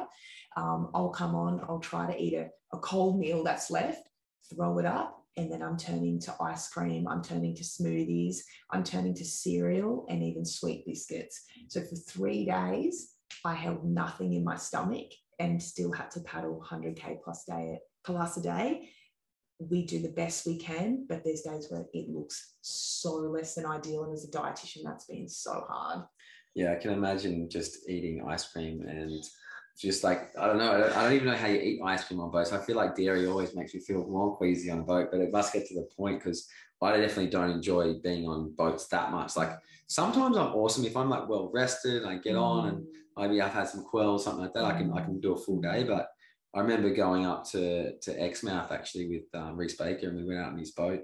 I had like three hours sleep. I did the last minute trip. We like paddled all morning. Then I went straight out in his boat. We went spearing, and I was like, "Nah, no good." But just doing back to back to back days, being seasick. How do you has your body adapted to that? It hasn't. It hasn't. I'd say mentally, I've adapted, which has really helped because I'm at instead of getting distressed when it happens, I'm able to stay really relaxed. And it yeah. is what it is. I know the coping strategies for it now. So basically, at the start, the key thing with seasickness is do not go down into your cabin or mm. inside the boat. And my cabin's towards the front of the boat, which means it's the most unsteady place on the boat. So it's literally down there doing this. Out the back of the boat is the most stable part of a catamaran. It's a multi hull catamaran. So you want to be out near the helm. So that's where they drive the boat. I spent two of those days laying on the ground out the back, desperately trying not to vomit. Mm. So I've, I've learned the strategies. Everyone says, do not go inside as soon as you start feeling queasy. So you avoid the inside. My lovely crew have been grabbing things for me to make uh, get change. The other key thing is don't try to eat something you know you won't keep down or have an aversion to. So on the day of days I'm seasickness, seasick, I know the fresh veggies are a no go. For whatever reason, I throw them up. Yeah. That's when I'm doing a smoothie with your chia seeds and your proteins and um, you know getting the greens powder in there so we've learnt the strategies for it i think i physically haven't adapted but we've learnt the coping strategies for seasickness and and talk us through um, your boat setup um, the crew that's on the water um, what is everyone's roles how are you like splitting things up? Are they just like they're having a good time most of the time, or are they like on your on doing your social media? Are they yeah. helping cook for you? Obviously, keeping the boat maintained, choosing the weather patterns, all those type of things. Like Absolutely. who's on the boat, and and then obviously who's on the who's on the land as well. Yeah, it's so funny we say that people really have to be a hybrid because uh, for example, on the boat, so we've got our skipper. Yeah. He leads the sailing crew. They're three marine biology students, so they do the sailing of the boat. Yeah. But in saying that, um, I've got two guys on board, Jamie and Blake. They're our videographers. They've also had to learn to sail because across the bight there was a 24 hour watch system and they had to be brought into that process. So they're up there, they're at the helm, you know, they're doing sails. It's so cool to see. Um, but another part of their job is looking after me. So they're the ones when I can't get up physically, they were spoon feeding me that ice cream. They would dress me in those thermals. Um, you know, they were making sure everything was on the scheme needed. So they have to sort of think in a few different ways, which is really, really tough at times. They're doing a phenomenal job in terms of the land crew. Uh, we've got Matt, my husband, we've got um, Ben, our other uh, land crew support. And again, they're, they're on land crew, but they're also, um, as well as driving around, organising, you know, the exemption to get into WA. They're uh, organising, um, you know, if, if the boat needs um, groceries, if the boat needs maintenance and repair. So they're on land working so, so hard day in, day out to get that done. Uh, so everyone has just really stepped up. It's been really uh, inspiring. And what's really inspiring as well is the positive attitude that they bring because there's days where it's it's so hard and getting off the water if you can um, come and see a smile. It's it just absolutely makes your day. So um, everyone's thinking of putting their different caps on on a, on a daily basis and i just have to paddle. They do the thinking for me. So i actually feel really really lucky in that regard. And obviously those those crew on land and sea are just instrumental to what you're being able to do because sounds like if you're doing 12 to 14 days on the water you're not going to have a lot of time to think for yourself, really. Like you just, it's going to be monotonous. Like, how are you getting through mentally yourself? Like, it's obviously great to have people on the boat, great to have um, uh, Matt obviously on the land organizing things for you, but you're sort of becoming very dependent on your team. But also, you just you're just a kind of a machine at the moment. You just have to get out and do your job. And I know there's obviously the greater purpose yeah. of um, Gotcha4Life and, and you really want to do this record and you've got that intrinsic ability to be able to push mm. yourself all the time but it's just so it's just so much. Yeah. Like everyone's going to do a lot but you've got to do all the pattern like nobody can just go i'm going to jump on and do 100k for you today you just do 30 like you've got to do it all yourself and you've still got heaps to go so how are you dealing with that? Is it just step by step, and, and how are you just processing the whole thing as you go? Yeah, and I mean, I'm constantly. It's so funny you say that. I'm constantly, um, you know, basically deloading on, on different members of the crew. I, am letting them know like um, how I'm feeling. I think that's really, really important as well. I trust them so much. I like, you know, that insight if I'm not feeling great that day. But it's so interesting you made that point that no one else can do the, my job. So it was a time where it was really tricky because I almost felt like part of the team, but then you're also isolated for that period of the day. So you think of something to say, like a conversation, you're like, oh, like, you know, I can't exactly just have that conversation or you're yelling over the engines at the back of the boat. Like, it's not quite the same. There was something my first um, ski coach said to me, Steve Coultree came and paddled in Sydney, and he said, don't expect others to feel how you're feeling or know how you're feeling and that's okay because they are so empathetic they they get it they they understand but that feeling of pain that's that's mine to carry that's my mm. burden to carry because i put myself in this situation i say every day it's self-inflicted yeah. so on yep, a day absolutely. where i am absolutely suffering that's all that's on me. Yeah. and i know i look up at that boat and i see how hard they are working and i'm so inspired by that and the land crew as well that i'm like well this is my job. Like this is what i have to get done. And if i don't do this that whole project all of those people suffer too. Yeah. So what i say to people is every single day i give myself that's my job. So 120k today that's next to safe anchorage.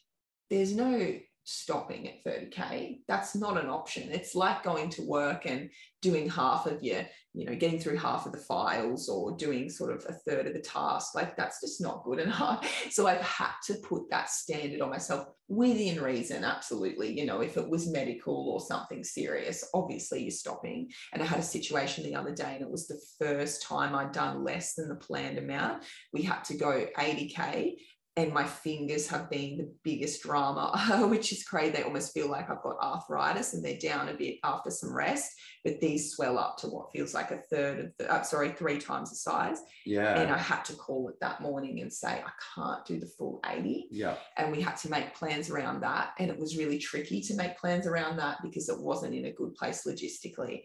So that was very mentally hard for me to admit that I had to go less. This is when you came in at Preston Beach. Absolutely. Yeah. yeah, yeah. The next day we came in at Preston, which was beyond schedule. We had to basically sail to Fremantle. So where we were coming from, 20k sail to Fremantle and then basically organize to get back to that spot. And it was just a, a huge process. We were in the, the middle of nowhere. Um, then we came in at Preston Beach the next day to the most wonderful community support. We got in in the dark on the jet ski and Matt had put out a call to, to Facebook for help because we'd run out of fuel. Um, the car was bogged. It was all going on. So uh, basically, the beautiful community of Preston Beach helped us. But yeah, that's the mentality that I have each day. It's a job to get done. In saying that, I talk about the difficulties and the challenges of it's almost like um, isolation or sort of going into a struggling, a suffering on your own. Solitary confinement is sort of a word.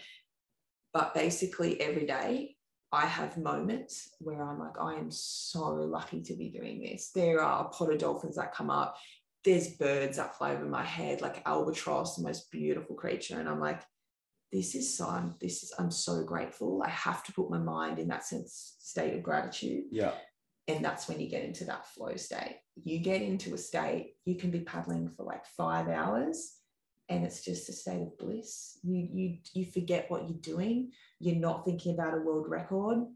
You're thinking about the greater purpose of the project often, but it's the flow state that you reach, and that's how you get the big Ks done.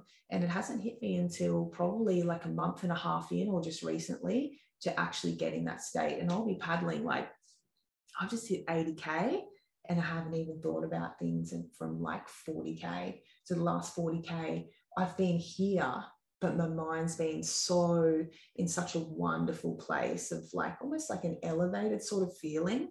Um, you're just catching runs and, and you're in such a state of contentment.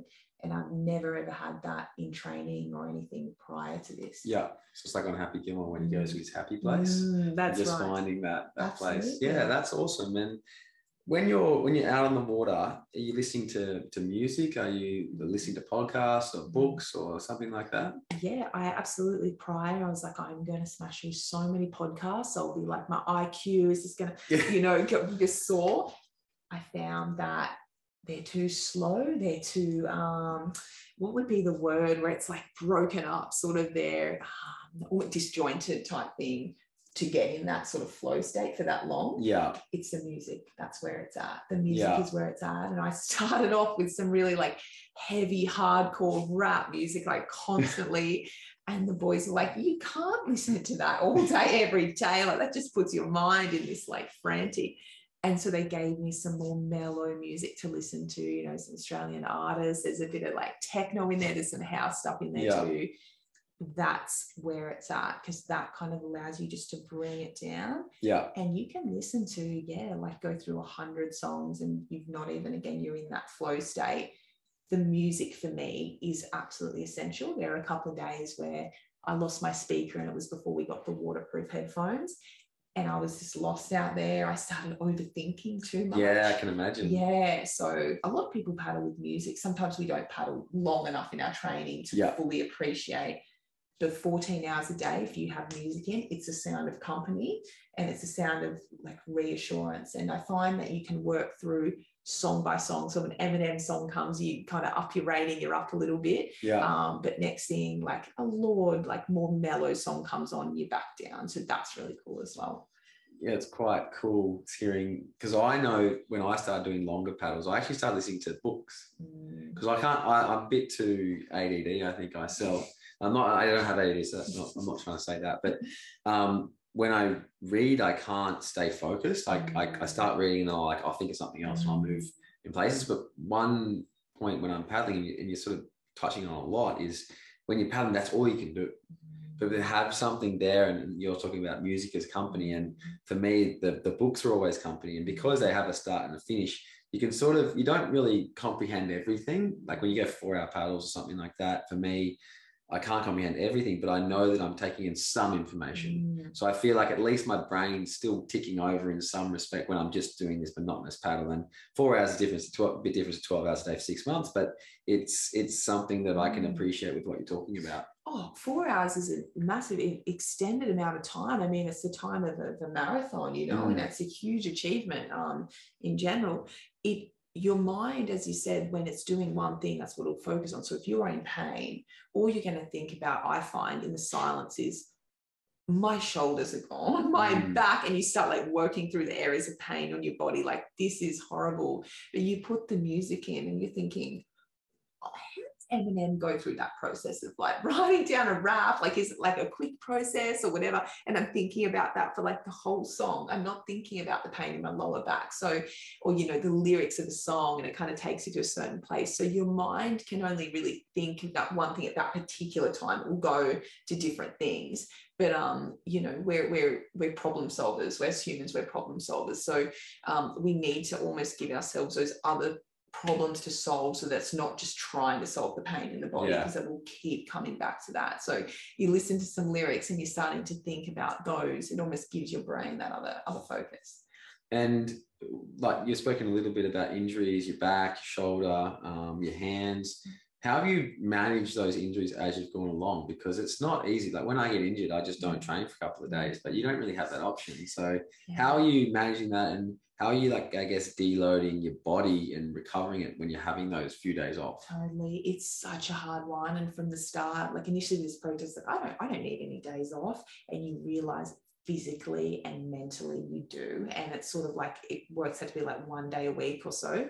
Um, by the end of say like a seven day stint of paddling again 100k plus days I'm absolutely cooked. My body is just, it's gone. I have no energy. Again, the fingers, the swelling is beyond anything. The lower back, I can barely stand up straight. Um, my shoulders are so, so sore. The, that process has gotten better from the start. Yeah. But basically, that one day off is enough mentally and physically to reset. It's enough just to get the inflammation down enough. You're still going to be sore the next day, but all you're doing is aiming towards that day off when you're paddling. And if we get told it's on an island, it's like a paradise in your mind, and that's what you work towards. So the balance is so important. If you did this straight with no breaks, mm. mentally, I think you'd be in a much worse state. Um, in terms of logically or practically on the boat, um, we do cupping and we do massage after. So that's after every single paddle that day. Um, you know, electrolytes, rehydration, because hydration is super important as well for your body to function effectively. We've basically been weaning it. We are trying. Um, Matt's got a background in sports science, so he knows a lot about the body and about injuries. So he's always thinking of different things like a heating gel I put on every single day. Athlete's gel, is the best product I've ever used in that space. We put it on before each paddle. It's still warming up hours later. Mm. It keeps your muscles warm and decreases risk of injury. Uh, so there's all that sort of thing. I'm actually really uh, touch wood surprised I haven't picked up a major injury yet, but I think I can also attribute that to being relaxed and staying in that nice sort of zone of not pushing yourself too hard, you got to hold pretty good pace. Like it's around again that 10k an hour most of the time, but you're not pushing it when it's tempting mm. to go flat out. You've got to actually hold back from that to some degree. It's not a race pace. And it's taken me all this time to realize that because at the start I was trying to get that thing done as quick as possible. Yeah. Yeah, it must be so difficult to go from like a racing mindset to somebody who wants to be the best, who wants to go as hard as they can for that period of time when you're going, well, actually now I've got to look at it. I'm doing a 16,000 kilometer race. Yeah. And how, how can I get through that race? Yeah. I might try and be able to build at the back end, but, to get through that first stage and get through like all like the journey that you've got to go, you've still got two thirds to go. Mm. Yeah. It must be hard mentally to switch to that, I guess, not leisure paddling because you're still doing mm. it for a reason, but mm. like just a, a slower paddling pace. Like I know you've had to so let's talk a little bit about your equipment. I know you've had like had a few damages to your equipment. You've had to change your your paddle feather. You've had to Mm. switch out a few different things like wearing different clothes that you probably would never wear. Mm. Can you walk us through Mm. how that's all changed for you? Yeah, absolutely. And um, on that last point you said, I just remembered someone told me uh, a couple of weeks ago, they said, This isn't Bonnie Hancock, the professional athlete. This is Bonnie Hancock paddling around Australia. And I said, That's right. Hey, take the pressure off and Yeah. cruise. It's a cruising pace. Yeah. So basically, the big lesson I've learned over two and a half months is the quality of your equipment is everything. Mm. And in paddling this far, you can't get away with subpar things. You can't get away with um, thermals that aren't the best in the business. And um, walking through basically East Coast down, I was in my Ohana swimmers. I just did a full piece swimmers. I had a back brace on for my lower back. It's been an absolute savior. I paddle with it every single day, literally from the chemist, the ones the old people wear, and Velcro up. It holds your posture Yeah. it holds you straight and it protects your lower back. It's incredible. And everyone, anyone who does have lower back issues, I would actually recommend giving that a little bit of a try. You obviously want to strengthen your core and your back, but it can be a bit of a savior, um, just temporarily. So basically, Ohana swimwear, they don't rash, they don't, you know, like other swimmers do. They're so important. From about really Sydney and down, that's when I put the thermals on because the water dropped. Now we was out far enough that we were in the East Australian current. So the same current in Finding Nemo, we were at 20k at sea. So that current was pushing us down the coast. It was cold out there. Yeah. So I actually popped the Vaikobi thermals on. And Pat's been so amazing, Pat and Adrian there, in asking me, what do I need? What can we try? You know, what's going to work? So basically, I got some custom rashes done and the thermals wrist to ankle. Even some days from the Victoria New South Wales border that I started popping on their uh, steamer as well. So that was really important, the paddling steamer. And I mean, I've I've had those on the whole way down across the Great Australian Bight. I'll come out of the water every 50k or so and do a change. Yeah. So at this stage, it's usually I've gotten it to from three changes a day to one, which is cool. Oh, That's wow. just physiological adaptation. Yeah. I used to have to stop every 20 or 30k. Now it's more like 50, 60 or 70. I'll stop. Yeah. If it's a big day like 130, I'll stop at around 70k. I like to front end the days. I like to do more in the start of the day. And again, it's a mental thing. I like to have less at the end. So I'll like, I call it like rewarding myself. So if I've got 120K day, I'll push 70 or 80K first. And then the best feeling is getting back in the water and 40K feels short. Yeah. It's it's a crazy mindset, but 40k feels short by the end of that. Um, so basically, I'm changing. I've got Ohana, I've got my Vaikobi on. In terms of my paddle, now this was the second week in. Um, Oscar Chalupsky messaged me and he said, Bonnie, change your paddles on a 60 feather, um, you know, right, and I paddle a 208 usually Yeah. he said you need to go to a zero feather. And so he said he's done a couple of weeks, like, you know, your 250Ks. And I said, Oh, the blisters. And he said, The blisters will start first and then the wrist pain will come. Mm. And the craziest thing was, I was already getting a bit of wrist pain. Yeah. Obviously, that feather is more rotation, it's a better for a high performing stroke. As soon as I switched it to a zero, you're more going back to cruising. It was the best thing I could have done for this Yeah. paddle. I've had no wrist pain since. Um, Hayley Nixon said as well, it would be more stable. So if you do get really fatigued and you go to fall out, it's a more stable uh, angle Yeah. that's been a savior. The Bennett paddles, I'm on my second paddle. I've paddled 5,000K and I've only taken two paddles to do that. The first one's in absolute pristine condition too. It's crazy. Um, I paddle a Nordic Nitro. So that's the high end Nordic ski. It's nine kilo. I, we do actually carry a couple of skis on the boat. We've got the Squall is the intermediate and the plastic is their heavy 30 kilo. Initially, we pack the plastic for what we're heading into soon, which is the crocodile areas. If things get a bit sketchy, I might have to jump on that ski. Yeah. Um, what's been the best about that ski is members of the crew have jumped in and, and paddled with me across the Great Australian Bight. Everyone on the, the boat jumped in and paddled in the bight. So there were people who had never been on a ski jumping in 500k out to sea, which was an adrenaline rush for them. Uh, they're my key themes that I attribute, um, yeah, you know, the success of paddling here too. Um, and again, I mentioned I mentioned the athletes gel and the Oakley Sunnies as well. I can't cannot go past them. And when you're on the water for 12, 14 hours a day, you got to have sunglasses on and you've got to have really good sunnies. So yeah, I'll never go away from Oakleys. I think again, they're just amazing. So you, spoke about um, Oscar Chalupsky messaging you, Hayley Nixon, mm. and, and obviously you're having a lot of messages, a lot of good exposure through your social media on Instagram, mm. at Bonnie Hancock if you want to follow along. How important are those messages of support? And have people been overwhelmingly supportive of you and, and of your journey?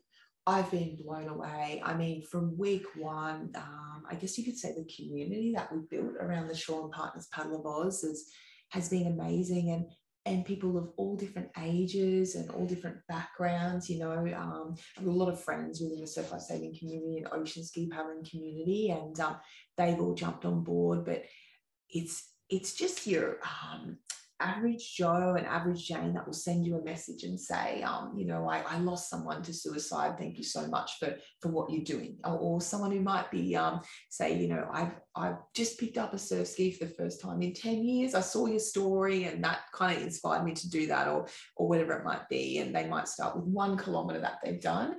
That to me is one of the absolute best parts. And I am so lucky with the team around me, the filming that they're doing and, and, and capturing this because it's very hard sometimes to explain an experience, you know, of a hundred dolphins coming past your ski or how close an albatross flies to your head or falling out, you know, of a nighttime.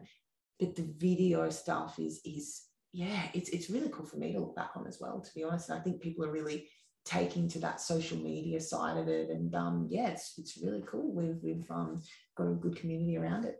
Yeah, oh, I've seen even here in Perth, and when you were talking about coming, people kept messaging me going, "Can can we sort of paddle with Bonnie? Can we find out when she's mm. coming over? Let's do the talk and mm. that type of thing." So that's just such a great paddling community. I think no matter where you go, and I've learned that from my different travels in, in these are different paddle sports in general. It's like a mm. lot of like-minded people who just really enjoy paddling and, and are willing to help out. So yeah. um, we're very lucky to be part of this community. But with the the media and, and, and, that type of thing, how are you managing that as well? Because getting off the water from a, live paddle, you probably don't want to be staring at your phone for a few mm. hours and, and sort of messaging people back. Have mm. is your team taking that over mostly? And how are you able to digest sometimes what's actually mm. coming and what's actually happening? Not at all yeah. not at all when you're um i've got um basically for four um, men around me doing um social media, handling the PR, basically setting up the interviews, which means I don't have to think for myself. I can focus on the paddling. Um, in saying that, it's been really cool recently to have the opportunity to do some of, um, you know, I do the captions basically. So they capture the um, the video and the footage, and I'll I'll write the captions. So that's really cool. I can sum it up, um, you know, from from my own experience. And or otherwise it's quite funny i'll be dictating to them. So as i'm paddling i'm calling out of the engine or i'm calling out of the jet ski and we kind of do it that way. So we get it done. Um, but i'm so lucky that the team is everything. And you know again if you did this paddle on your own i don't think it would be as fulfilling in yourself because when you sh- when you like and love sharing and helping and when you're you have this um, support crew around you and you see the joy on their faces when they get to experience the sunset out there, but also how hard they're working. Um, it's a really, really cool um, opportunity uh, to have that team. And I just struck gold. I'm so lucky with the people around me. So it is all them. I'm just doing the paddling and um, they're, they're doing a wonderful, wonderful job.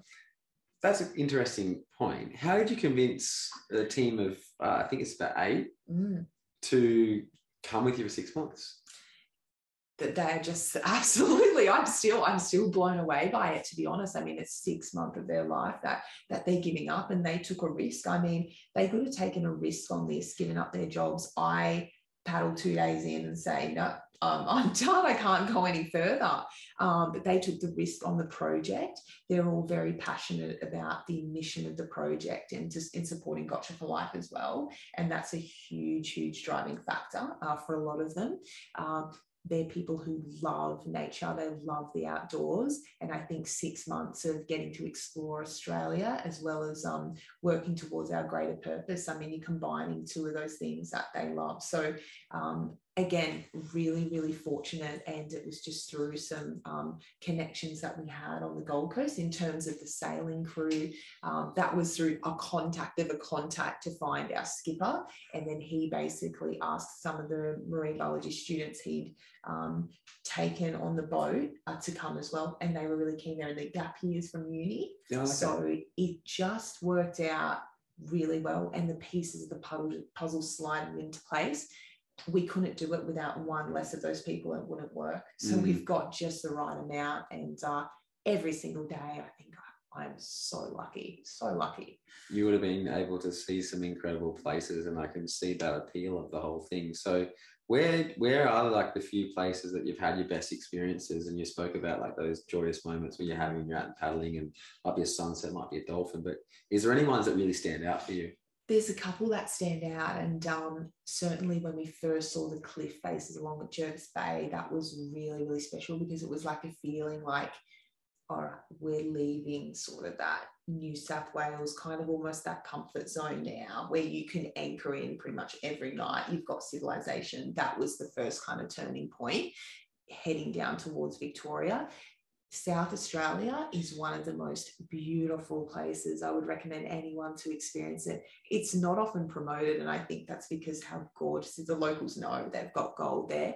We actually were fortunate enough to pretty much island hop in South Australia, so we didn't really come to shore. We were island hopping um, for a fair bit of that, and there were times where uh, Wedge Island, for example, in South Australia, they've got caves. We went in, I was paddling in these caves, you know, with a torch on my head and the GoPro, and um, with Jamie, one of the guys on our boat who, who loves the ocean. So that was very cool. And then, I mean, you only have to look at when we crossed the Great Australian Bight, 500 kilometers out at sea, 14 days of basically living on that boat, feeling less than human, um, feeling uh, you know, the whole time that trepidation are we going to make it? If someone falls and hits their head, we're two to three days away from medical, we could die out here. Like it was, there's no other boats. You see no boats. Yeah. You've got no radio contact with other boats. You've got no marine life. It's just you go into this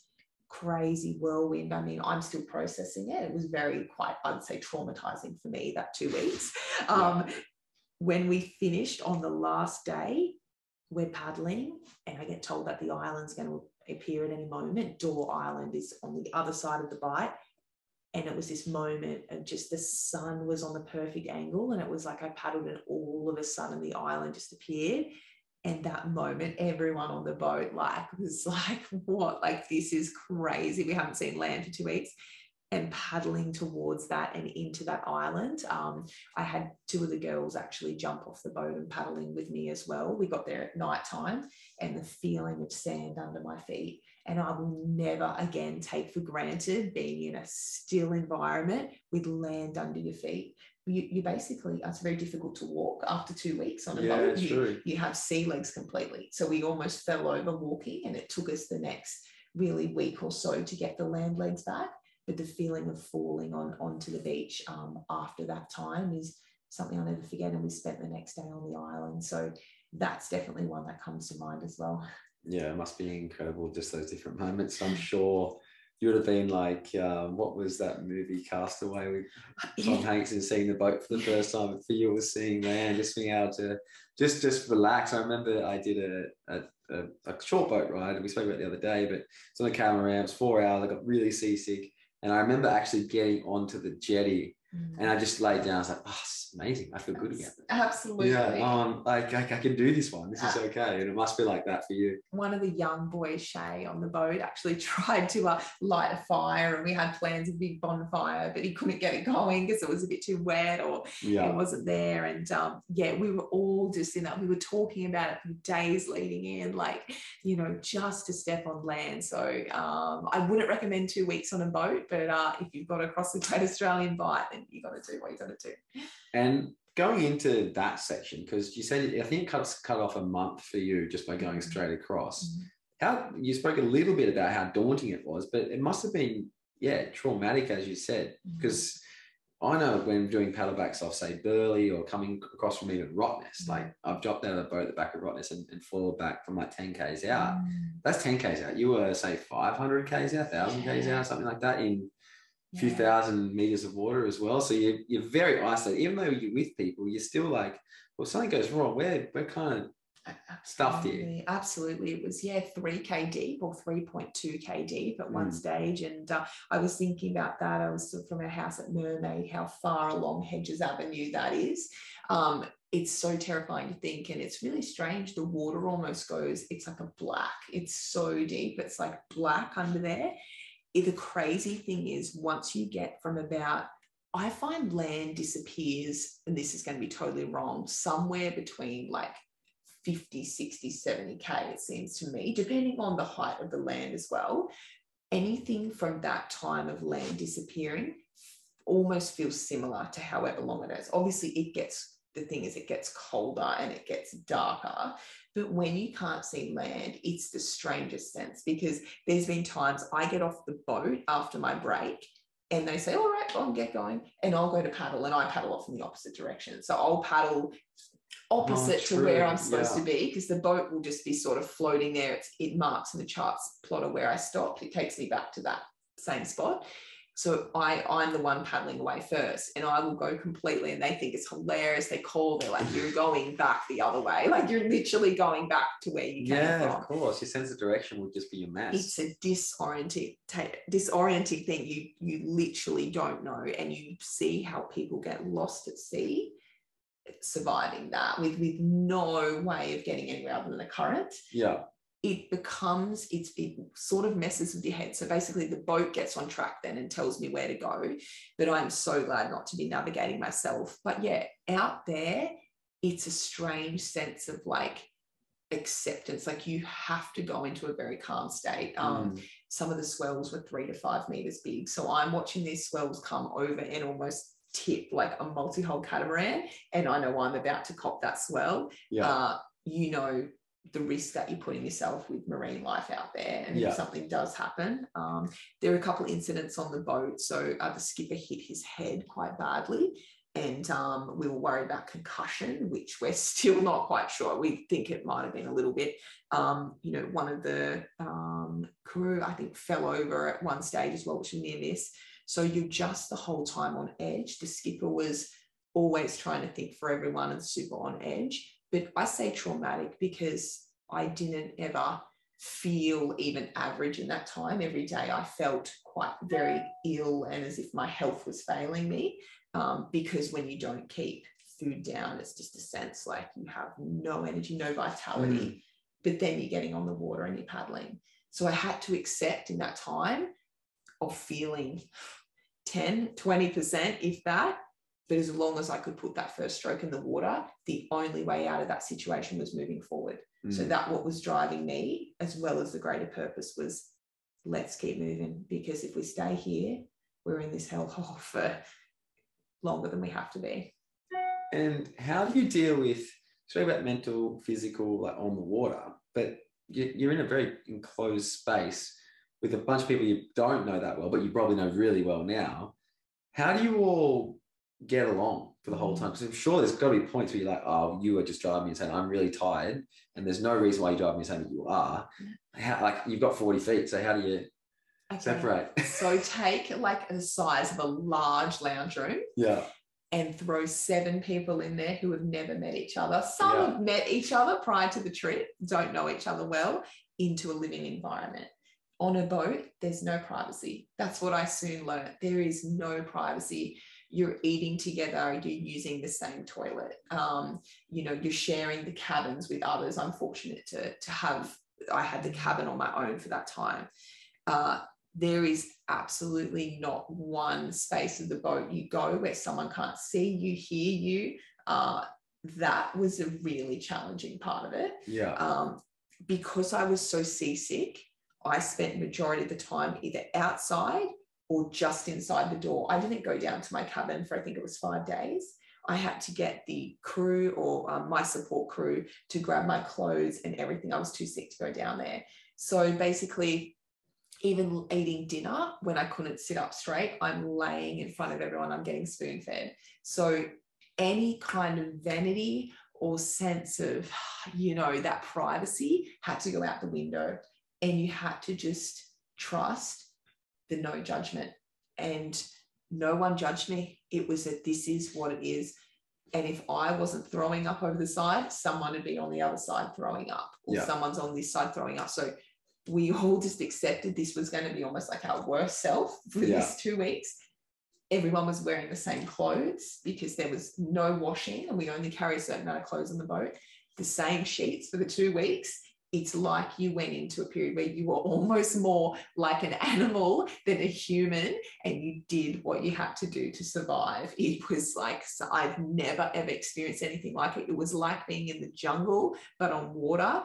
And all we knew was to keep moving forward out of that jungle. And that was the only way, the only way to do it.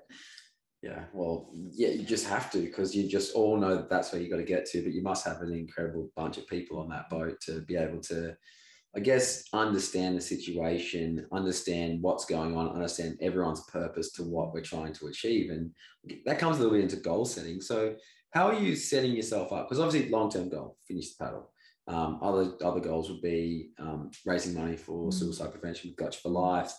But each day you must be setting yourself a goal like, okay, I got to get out of bed to start with, Mm, or I've got to go and eat a certain amount of food, or I've got to get in my ski, or mm, I've got to sort this out. mm.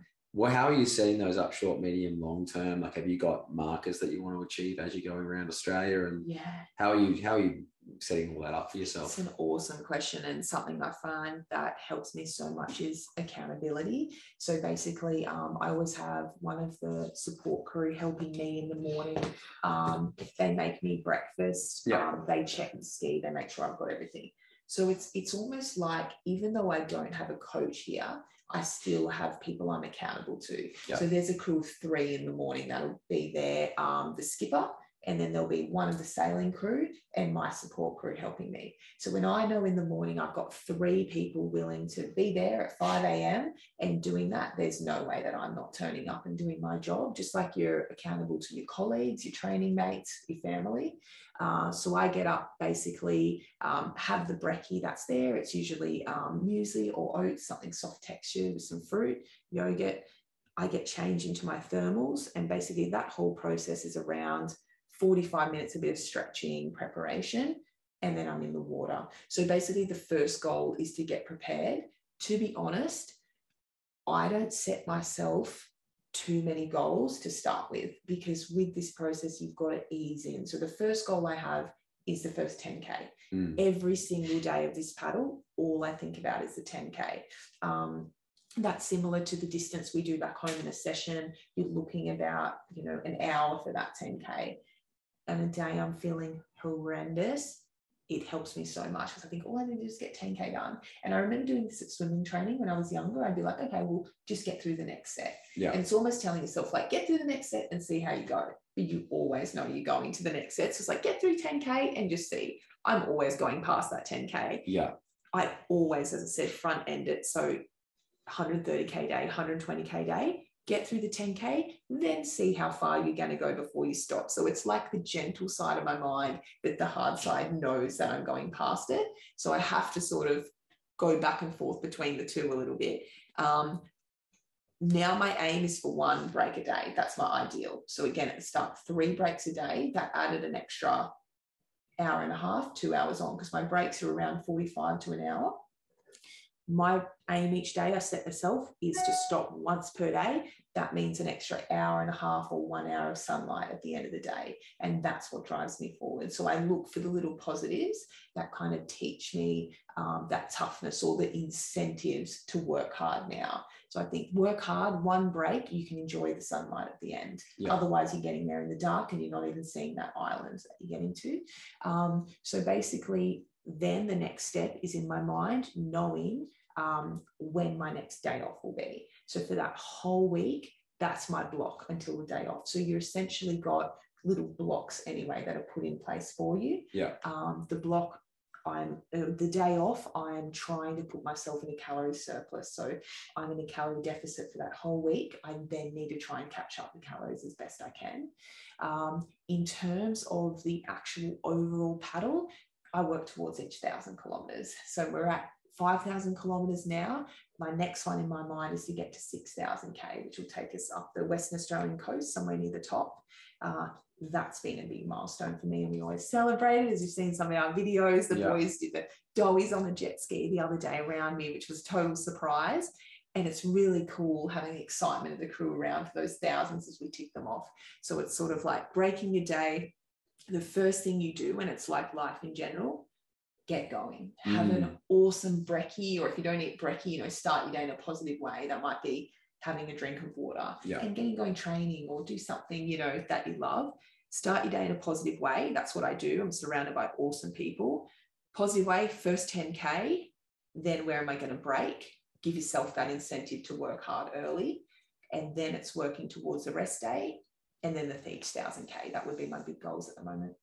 And do you think being a, an Ironwoman and having that sort of mindset throughout your career as an athlete and, and probably through your career as, as a dietitian as well, just trying to be better in yourself. Are you finding that was kind of instrumental in allowing you to even get started in doing this? Because that self belief that you've had in yourself, but being able to achieve results throughout your competitive career allows you to get up every day and go, I'm going to do that every day. And nobody else is doing this, probably in the world yeah. right now.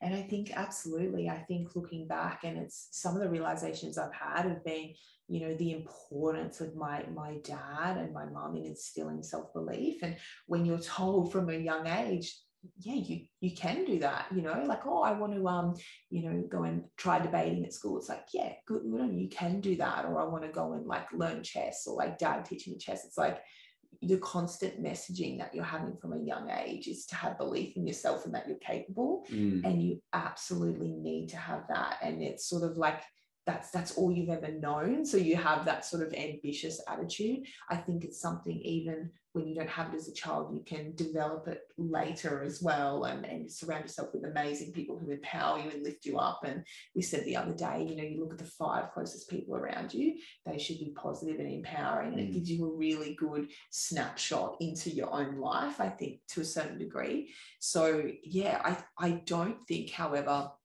I would have been emotionally mature enough to take this on even mid 20s or even a couple of years ago. Yeah. I think it's taken until 31 to have the resilience and self belief to do this because a lot of the time you have this epic support crew, they're incredible, but you're in solitary confinement, you are in isolation for that whole day. Yeah. So when the little devil on your shoulder comes out and says, You're really hurting today, like this is going to be a big day, you have to have that angel on the other side saying, That's cool though, because you're going to get it done. Like it yeah. won't look great at all, but you know you're proud of yourself and you, you have that belief that's always there and that shines through at the end of the day and i think um yeah i haven't realized until having so much time to think about it recently just that importance of those around you that empower but that drives that self-belief as well that's got to be there too oh it's instrumental i believe when you're setting out to do anything you've got to first believe that you can do it and then getting started is usually the hardest thing. I know when I, I speak to people about this type of thing, it's always about just just give it a go. Mm-hmm. And I think for myself, uh, being early 20s or late teens, there's just no way that I could do most things. I'd be always looking for somebody else's approval, or I'd be looking for somebody else to say that I can do it. But at the end of the day, you have to be responsible for your own destiny and you have to continually just be pushing yourself to the next level. And mm. that's something that you're obviously doing each and every day when you're out in the water. And tapping in with that gut feeling too. Like i mean we have really good instincts on things usually. And um, you know others won't know how you're feeling. About something or your passion for a certain project so it's cool to sit down and go through pros and cons and and think with your brain. But with this project, it was in my gut that I knew this was something I had to do. And if I, to be honest, would have sat there and written out the list of pros and cons, the cons would have far outweighed the pros. So if it's something, again, within reason that you want to chase and you never want to have those regrets, you've got to go for it and back yourself. And and yet that can take time and it can take um, years as well and that's why often people say like growing older is such a cool thing mm. because you mm. do come into your own and you know where, where you find the joy and you know your passion so um, you know we all make mistakes however you might start something and you realize it's a mistake but at least you gave it a shot and i think that's something that i've really learned through this is this could have gone either way as i said i could have got a week in and absolutely had to, to bail out and felt like I let everyone down, but um, you take a risk on something and sometimes it pays off. It is incredible. I think you learn over time that each decade, maybe every five years up until you're at 20, but then every decade from there, you feel like you learn a lot. I remember when I turned 30 and I look back on the last 10 years, you're like, holy shit, I'm 30. Like I've got, mm. uh, I haven't done this, I haven't done this. And you look back, you put and then you're like, I did all of this though. Mm. But then you do become more sure of yourself. And I've definitely noticed that over the last like few years, like um, having Bailey, like having like organizing to build a house and set up a foundation somewhere, mm. um, setting it like my own business goals and just like doing stuff for me and not looking for anybody's approval, just doing it because I want to do it. And if people like it, they'll be there. If they don't like it, it doesn't matter. Totally. I think that you're absolutely right. We become more sure of ourselves in our 20s. We're always in a bit of a rush. We're mm. always in a rush to prove whether it's to ourselves and others or both, um, you know, and achieve and achieve. And your 30s can be, it's awesome. Like, yeah, 31 now, like yourself as well, um, you know, hitting that 30, you just can sit back realize how far you've come and and and learn. I think it's definitely where you take those learnings and start to implement them and it's really exciting. I say all the time i'm so excited to be like a 60 year old woman. And you just you know you feel like that wisdom will come later because i'm still making so many mistakes and um i can't wait. You got to do things in your life where um you know it's the thrill of the ride. It's outside the comfort zone and it gives you a hell of a story at the end of the day. And the other thing that we just mentioned as well, like trusting your gut instinct. Mm. I, I learned that over the last sort of five years or so. And I probably didn't trust it enough when I was younger, but you know what you need to do and you've already told yourself what you need to do, but you're looking for validation and yes. you learn as you're getting older. And, and when you be on the water every day, you'd be like, well, I got something to do this. I need this. Like you be like, it might be, it might be fluids, it might be food, it might be, I need to change the music. It's driving me insane. Yeah. I need to talk to someone right now. I'm gonna like, oh, these are just things I'm guessing, but yeah. I'm sure that you've got to trust yourself every day and go, I need to fix that now, otherwise it's going to spiral. Absolutely, and you need to filter out other things as well. So there might be on the boat, um, they're having issues with the sailing or something's going on there, and I've learned each day to filter certain information. I feel like life's the same as well. There's always going to be distractions and advice coming in left, right, and center, but you need to figure out what's going to be beneficial for you, what's going to help in that moment, and you're going to be a better person, able to help others as well. So sometimes it's learning what you get caught up in and what you don't, and knowing and coming back and trusting that gut. And that's um, it's a really cool feeling when you do that and you follow it through, and it's the right thing to do too. Yeah, and going forward for you now, now you've learnt so much over this first 5,000 kilometers. How are you approaching the next stage of your journey? And I guess how different is it from your approach when you first started? Yeah, it's been so important to have this week off to reset and actually soak up and enjoy a little bit of, of what we've done to some degree. You can't rest on your laurels too much, but uh, I am a different person to when I started this journey on the 19th of December. On the 19th of December, I was, um, you know, again, Bonnie Hancock, the athlete who wanted to rush around and do this. And, you know, if I can beat six months, that's awesome too and not um, probably focus on the experience and the learnings along the way. And again, the greater purpose of the project. Now it's Bonnie Hancock, this is a Shaw, you know, it's a Shaw Partners Paddle of Oz, and that's what we're doing. We're paddling around this amazing country. You just have so much respect for Australia. So there's there's paddling around and doing a certain time frame, but then there's also the experience and the self growth um, along the way. And you know, one of those things is um, I had no patience before on the 19th of December. I'm now learning that to get through 12, 14 hours a day, it's patience and it's slowing down. Mm. And the cool thing with that as well is, um, you know, if I can pass on any of those learnings to people, I know that through mistakes I've made myself and, and those learnings, not only about raising money for Gotcha4Life, but that message that you can get out to others in, in going through your own struggles, you know, your mental health through the Bight and how you coped and dealt in the support team. Um, for me, it's about um, knowing sort of afterwards where I can take this experience and continue to help others in that space. So there's so much more that's come out of this paddle than I ever would have imagined. Yeah. Which is really, really cool. And again, we can be very narrow minded in our approach and just focus on the achievement and miss all of the other amazing things along the way. Yeah, it's almost like the the 80-20 rule. You're sort Yeah. of you're focusing like so much on that um, Yeah. that goal, and that's like 80%, but then you that 20% is actually your 80%. You just and you're only learning that now, which is kind of cool as you progress. And I think you just learn that, and you- because you're doing such an immersive experience, Mm. you're getting a lot of, I guess, general life lessons Mm. really quickly because Mm. you just have to learn, you have to adapt, you have to just be ready each and every day to to I guess take on a new challenge. we say, um, and I this is something I made up, but it feels true, um, is that the the emotions we experience, and that's myself and the crew when we have these hectic experiences, the emotions we experience in a day is similar to what people would experience in a month or a week. Mm. Like it's it's joy, celebration, it's feeling low and down in the dumps, it's feeling,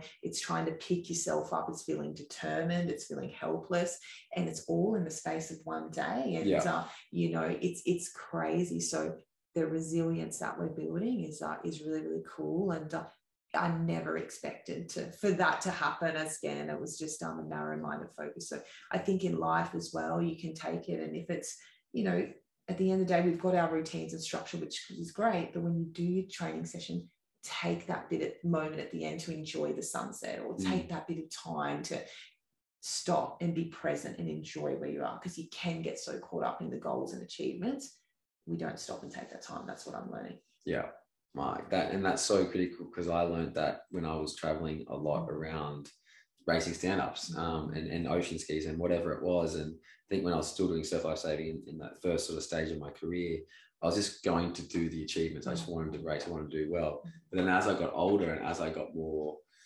I guess, experienced by traveling, it was always important for me to actually experience the place around it, experience the Mm. people, experience the culture Mm. um, learn that I can't race at 100% all the time. And that doesn't really matter.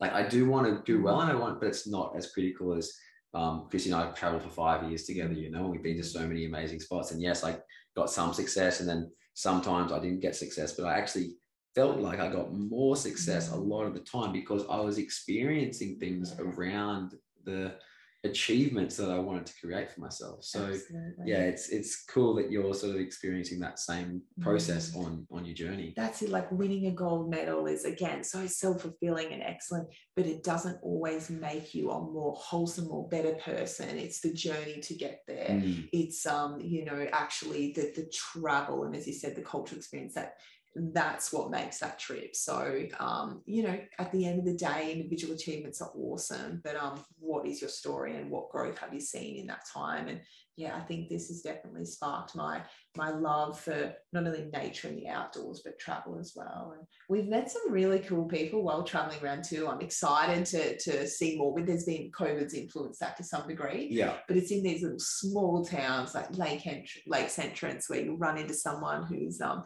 you know a local that's been there for 15 years and it's uh, it's learning from others' stories as well, which has been awesome. yeah. And do you have um, going forward, like throughout your plan? Obviously, you're going to have to go up through Geraldton, Carnarvon, Mm. um, up towards Exmouth, Broome, and Mm, I, honestly, I don't know past there. I think it's like Mm. Kununurra, then you go across Mm. to Darwin and all these different places.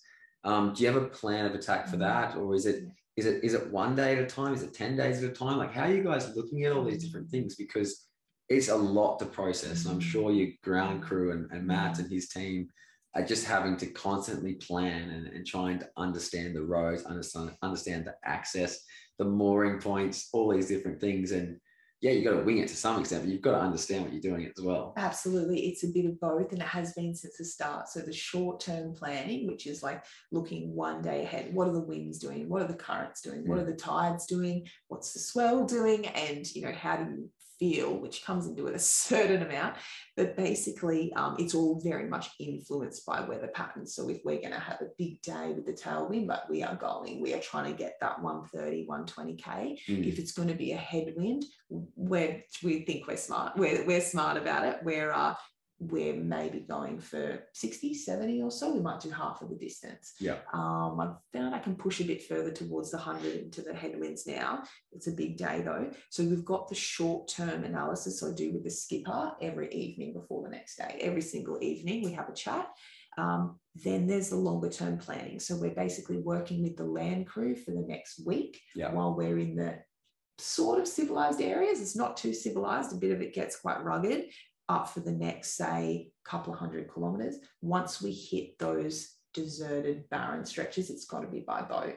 So basically, we stay out deep in the ocean. We take the point to point. We take the shortest route. We don't hug the coast. Um, and basically, yeah, we stay on the catamaran. The catamaran's able to anchor into little spots. Um, you know, obviously not into marinas. It might be a headland or it might be a cove, and the skipper figures out where those anchorages are. So it's a bizarre one when you don't have the option. Sometimes it's sort of Bonnie. We've got to get one 40k in today because the next anchorage is that far. There's nothing in between. So it'll be me trying to get as far as I can, whether we have to motor the last 10k sometimes, Mm. but there's no option. And that's what it puts it onto me. I know I've got that job because for the safety of everyone, I've got to try and paddle as far as I can. Um, so a bit of both land crew into boat, taking it one day at a time, but also knowing the terrain that's coming up and being smart about that. And when you're so when you're across going across the bight, you obviously couldn't find anchorages. Did you have like a sea anchor that you drop to sort of hold your position, or you just Mm. drift overnight and you go, well, we got to motor back to here? literally it was it was drifting we were we were drifting kilometers and kilometers and then motoring back and the feeling of motoring into that headwind or into the swell is it makes me sick to think about it now um, there's a strategy they have that's heave to uh, to heave to is when you put the sails up and it essentially holds the boat sideways to the swell and sort of i'm going to explain this totally wrong they'll laugh at me the sail crew but it basically sits the boat there it's often as stable as the boat can get so that's a strategy they use in sailing. That worked some of the time. Mm. Some of the time, the swells were so big. I have images of my mind of uh, Lily, one of our crew, uh, driving at the helm and like five meter waves coming basically over the boat, and her just driving this 20 year old female driving this boat up over the swell. And I was laying there on the bench, and the whole wave just washing over the boat. So, you know, it's just crazy to think about what we went through. And again, 3K out. So it's knowing the boat they do as sailors and it's using that. And sometimes that's to let the boat drift 20 kilometers and then motor back to the start when I get going. Are you tethered to the boat in those situations, or are you just hanging on? we when we're outside of the area of safety we have to be uh, we have safety lines we have to be clipped on and you have to have a life jacket on out there or after dark so there are safety measures myself when i get in the water i'm i'm on my own essentially the boat's there i try not to go further than a couple of hundred meters if i can um, and i'm essentially got my life jacket on and again a safety line so the leg leash nowhere near enough out there in those swells. I've got a carabiner, I'm clipped from my life jacket to the ski, and I've fallen off so many times in the big swells at the end of like 100k day. And it's the light, it's the safety line that'll keep the ski to. And speaking of the safety line, I know you're doing a lot of paddling at night. What is that experience like? I've done a couple of paddles at night and very like just at like um, dusk, and Mm. you're like, oh, geez, this is like kind of a, a weird experience. Are you getting used to paddling at night? Is it scary to paddle at night? And you're doing hours at a time. yes and no to both of those things. It's crazy. It's like, again, the purpose of the project and that goal that I have far outweighs any fear that I have. But you just imagine, often it's pitch black. So there's plenty of times there's no moon. You've got the stars, but they only provide a certain amount of light. You're pretty much in the darkness. Um, you've got your boat. I like to sit on the starboard side of the boat. So I'm sitting on the right hand side. The starboard light is green. The port side on the left side is a red light that doesn't cast as good of a light into the ocean. So I sit on the starboard side of the boat. I sit about, I'm going to say anywhere from one to two meters away from the boat. And I call it my window. That's like my little alley I have is about one and a half meters I have to stay in. If I go outside of that any further, I'm in pitch black and I can't see a thing.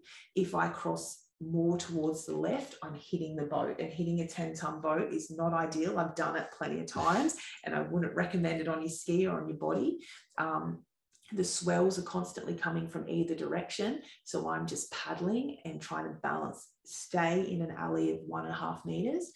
If I go too far forward up towards the starboard light, I'm blinded. I can't see because of the light. if I go further past that, I get plunged into the darkness. If I fall behind the boat, I can't see because I lose that starboard light. So it's literally a section of about, I'd say, one to one and a half meter across and maybe two meters either side. And the boat's going a certain speed with sails or with engines. So I have to hold that exact speed. It's hectic, it's draining, but it's exhilarating as well. Um, I try now to do no more than a couple of hours of it. Yeah. And I've had plenty of times where I've fallen into that water towards the boat. You just miss it. The boat sails, they can't stop for 500 meters and I'm plunged into the icy depths, basically pitch black. And I remember a time trying to get into the ski and I couldn't, and I'm kicking my legs, and I thought, something's going to take me now. It's going to take me because I can't get into that ski. And somehow you find a way just to get up and get going again. But that's very terrifying. Yeah. Well, I can only imagine being a, paddling at night, trying to stay in a, a 1.5 meter square. And mm-hmm. do you have do you have lights on your boat as well? Like, do you like what other safety gear are you taking when yeah. you're on these paddles? Because yeah, it's it's it, you are with a boat, but then you're very quickly not with a boat it happens so quickly. You can be having a conversation next to you in the water. So we have the protocol that three blows on the whistle um, means I'm okay. So three, a continuous is no good, is get there quickly, and nothing is no good either. Yeah. So it's taken a while to develop protocols. I've got LED lights on the back. I've got a white light and a red light. But again, once I fade to a certain distance behind, they can't see them very well. I've obviously got my life jacket on and I'm tethered um, via the safety line. So we've been trialing the whistle. Um, it works pretty effectively. And um, basically, the person on Bonnie Watch, so I have someone watching me at all times, will call Bonnie's off to the person at the helm um, and there's a third person on standby, they'll all work to stop the boat as soon as possible. But when it's 20 knot winds, that boat might sail for 500 meters. So I'm on my own in the dark for 500. I'll get back in and paddle up to the boat. There's been a couple of times the boats had to turn around and come back to me. Um, it's never entirely smooth, but they do a wonderful job and it can be pretty terrifying for both of us when it happens. Do you have a compass on your boat or something like that where you can to self navigate if you get stuck? Like, do you know where the land is? Uh, Not at all. You're just winging it. I'm yeah. literally just winging it, and um, I've got a radio to the boat, which is awesome. But that boat is everything. It's my lifeline. It's my safety. If I got lost out there, we often make jokes like, "Oh, you know, would you get dropped out here for a million dollars and try and find your way back?" No way, because the ocean, once you're in it, all you're going off is the, the swell and the wind and knowing that it's coming from a you know southerly direction or southeasterly and, and that's what guides you on top of the boat um, there's a little arrow like a compass that says which way the wind's coming from i'm always looking at that yeah um, I can tell you that being lost at sea would be absolutely horrifying. It's it's disorientating out there. And it sounds like you've really learned to respect the elements and respect how minuscule and I guess um, small the yeah. human population is when they're not together and we're not in these communities that we live in. When we're out, when you're out in the ocean and by yourself or with a small crew, but and quickly by yourself, like you've got to survive. It's everything. And it's very humbling. It's a humbling experience. You realize that out there, you don't matter in the grand scheme of things. Like all of the marine life are around you. They've got their ecosystem. Like we're in their world. And I feel that every single day. But I also feel so blessed to be in their world as well. Yeah. And um, when you when you like going through this journey and you're trying to raise money for Gotcha4Life, how difficult is it to raise money? Because I know it's not the easiest process. Like I've mm. spoken to a couple of people who've done paddles, or I've done a paddle from um, bus. Uh, where are we going? Where do we go from? Uh, Dunsborough boat ramp to yeah. Perth, and obviously the section of water that you've paddled along now, and it's not the easiest thing to do. So how are you gaining interest to raise money, mm. and how are you like getting people to separate from their money because it's not an easy thing to do. And I think people, when they do fundraising activities, they think it's going to be easy. And I've learned from experience, it's it's really difficult. So you're doing a great job. I think you raised almost 20 grand now. Yeah. But how are you gaining that interest and how are you sharing this story to allow people to yeah. buy into your journey to to donate to suicide prevention it is really tough and it's a, you know even at the moment you've got the the crucial or the vital funds needed for the flooding that's going on on the east coast and i mean there's been some towns affected by that Mooloolaba and that kind of area of byron bay so you know there's a lot of sort of priorities that people have in their life and they're diverted in different ways, which is so fair. Um, basically, yeah, we are trying to tell the story um, through through our social media. We're getting the message out. We're um, letting them know that this is what this project is about. And I cannot tell you again, like there's times I, I don't even think about the record for like weeks at a time. It's the passion of raising funds and awareness for that cause that's driving me. Um, so all we can do is basically ask about help. I, I did a, um, a talk at uh, Shaw Partners the other day and, and sort of um, express the, the importance of, of Gotcha4Life to them. Um, you know, we do videos on social media, but wherever we go in whatever town we go to, we're talking to the locals and we're telling them about the reason why we're doing it. And that's all we can do. And I absolutely understand it. It can be really difficult. We're so fortunate. Amongst the $20,000 that we raise, that's made up of people donating $5 because that's all they have. It's made up of people donating a couple of thousand dollars because they can. So I think as well as the funds, it's the awareness. So every time someone chips in, you know, they might give us $10 in cash somewhere, their mind in that moment is making that contribution towards a better world and a better, you know, better mental health overall for people. And in that time that they do that, they might then jump on Gotcha4Life and have a look at some of the tips for helping someone mm. if they come to you, um, you know, in a bad place. So it's getting the you know mental fitness mental health Gotcha4Life. It's getting it on people's lips and it's getting them talking about it as well. And i think one of the big influences of hopefully this project is going to happen afterwards as well. And that's when i personally and others around will be able to commit the time and effort into that. So anything we raise now is an absolute bonus. It gets people talking and after we'll continue to work in that space too.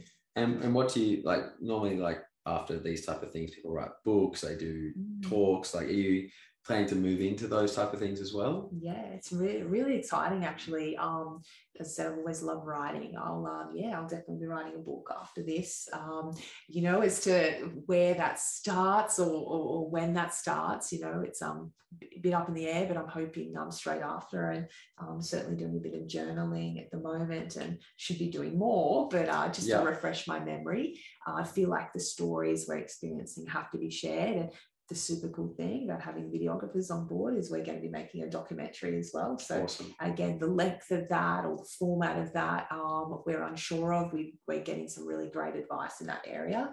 Um, but yeah, it's about the third part of this project. It was initially the record. Definitely, it was doing good always, but the third part was sharing it with others. So that's going to be a crucial piece of that puzzle. And now sort of coming to, to well, I guess towards the end of the interview, but let's talk a little bit about like the sponsors. I know you briefly touched on all of them, but can you just maybe go into a little bit of detail about how they've helped you, mm. how they've got this project across the line? Um, I know you told a good story the other night about how you, you rang um, Earl Evans from Shaw mm. Partners to, to basically bring mm. this project to fruition. Absolutely, and it's it's been Shaw and Partners from the start who have allowed this to happen. And um, you know, I say that to Earl without his not only the support, obviously uh, financially, but that belief um, from someone like himself, someone who's been so successful in what he's done, and not only that, is a wonderful human. And you know, through the Shaw and Partners Foundation, they're constantly contributing to different causes. Um, but basically, yeah, I met with him initially. I was just this girl who liked paddling skis, you know, who I'd, I'd met him several times through the ocean paddling series that gave him this crazy idea and said, I'm I'm going to paddle around Australia. And in that moment, it would have been so easy for him to think of all of the cons and, you know, why would we associate with someone doing something crazy? There's not a very big chance, probably, that this person's going to pull this off. And he said, Tell me more. And so having that belief from him, and he said, All right, you know, give me a call when you get back to the Gold Coast. And then that call led to a Zoom call. And then, um, you know, Shaw and Partners came on board basically that belief in from someone like him means the world and makes you yeah it makes you feel like you can do it. Like i was already doing it but we were talking about those awesome people around you who can just empower you too. So Shaw and Partners have allowed this to happen. Um, they're amazing in what they do. They're very inspiring you know, it then comes to people like Bennett and Nordic, you know, who are on since the start to give you skis that are super expensive we couldn't afford on our own. Um, Gardner Cars on the Gold Coast gave us a Ford Ranger to take around Australia, you know, custom built it with all of the extras. It's crazy. Um, you know, we got our um, jet ski as well given to us. So uh, we're absolutely so, so lucky. Um, that was North Queensland Car and Truck Rentals uh, to give us the jet ski is, is so generous. So it's these different sponsors along the way that not only support you financially, but give you the belief that this can happen. And it truly feels like a team effort. We could not do this on our own financially, but also, you know, just in terms of that belief. So I feel every day like I've um, I've got people lifting me up, and that drives you you forward as well in that space. That's awesome. So I think we'll, we'll, wrap it up there. I think it's been an amazing um, chat with you to hear all about obviously your Ironwoman career, becoming a professional athlete, um, going to dietetics a little bit. We probably didn't touch on that too much, but amazing stuff about the Shaw and Partners Paddle So I'm really looking forward to watching you keeping on traveling around Australia. Hopefully, we can do another one of these when you do finish off mm. and you do get back to Mermaid Beach on the Gold Coast. Awesome. But thank, thank you, so much, and thank you to everyone for the love and support so far. It's really felt, and um, yeah, Gotcha4Life. All the details are, as you said, on the Instagram about Bonnie Hancock. So would love some support there. Yeah, so check her out, um, Bonnie Hancock on Instagram. She got a Linktree um, which has all the details of what she's doing and, and, where you can donate, and to find out more where she's going step by step along her journey. Um, big thanks to everyone who's watching. If you're listening or if you're listening, go head over to YouTube if you want to watch. Um, if you're watching on YouTube, you can always listen to this back on your favorite podcast channel. Um, this one's been brought to you by Booth Training, and I will see you guys for the next one. Cheers.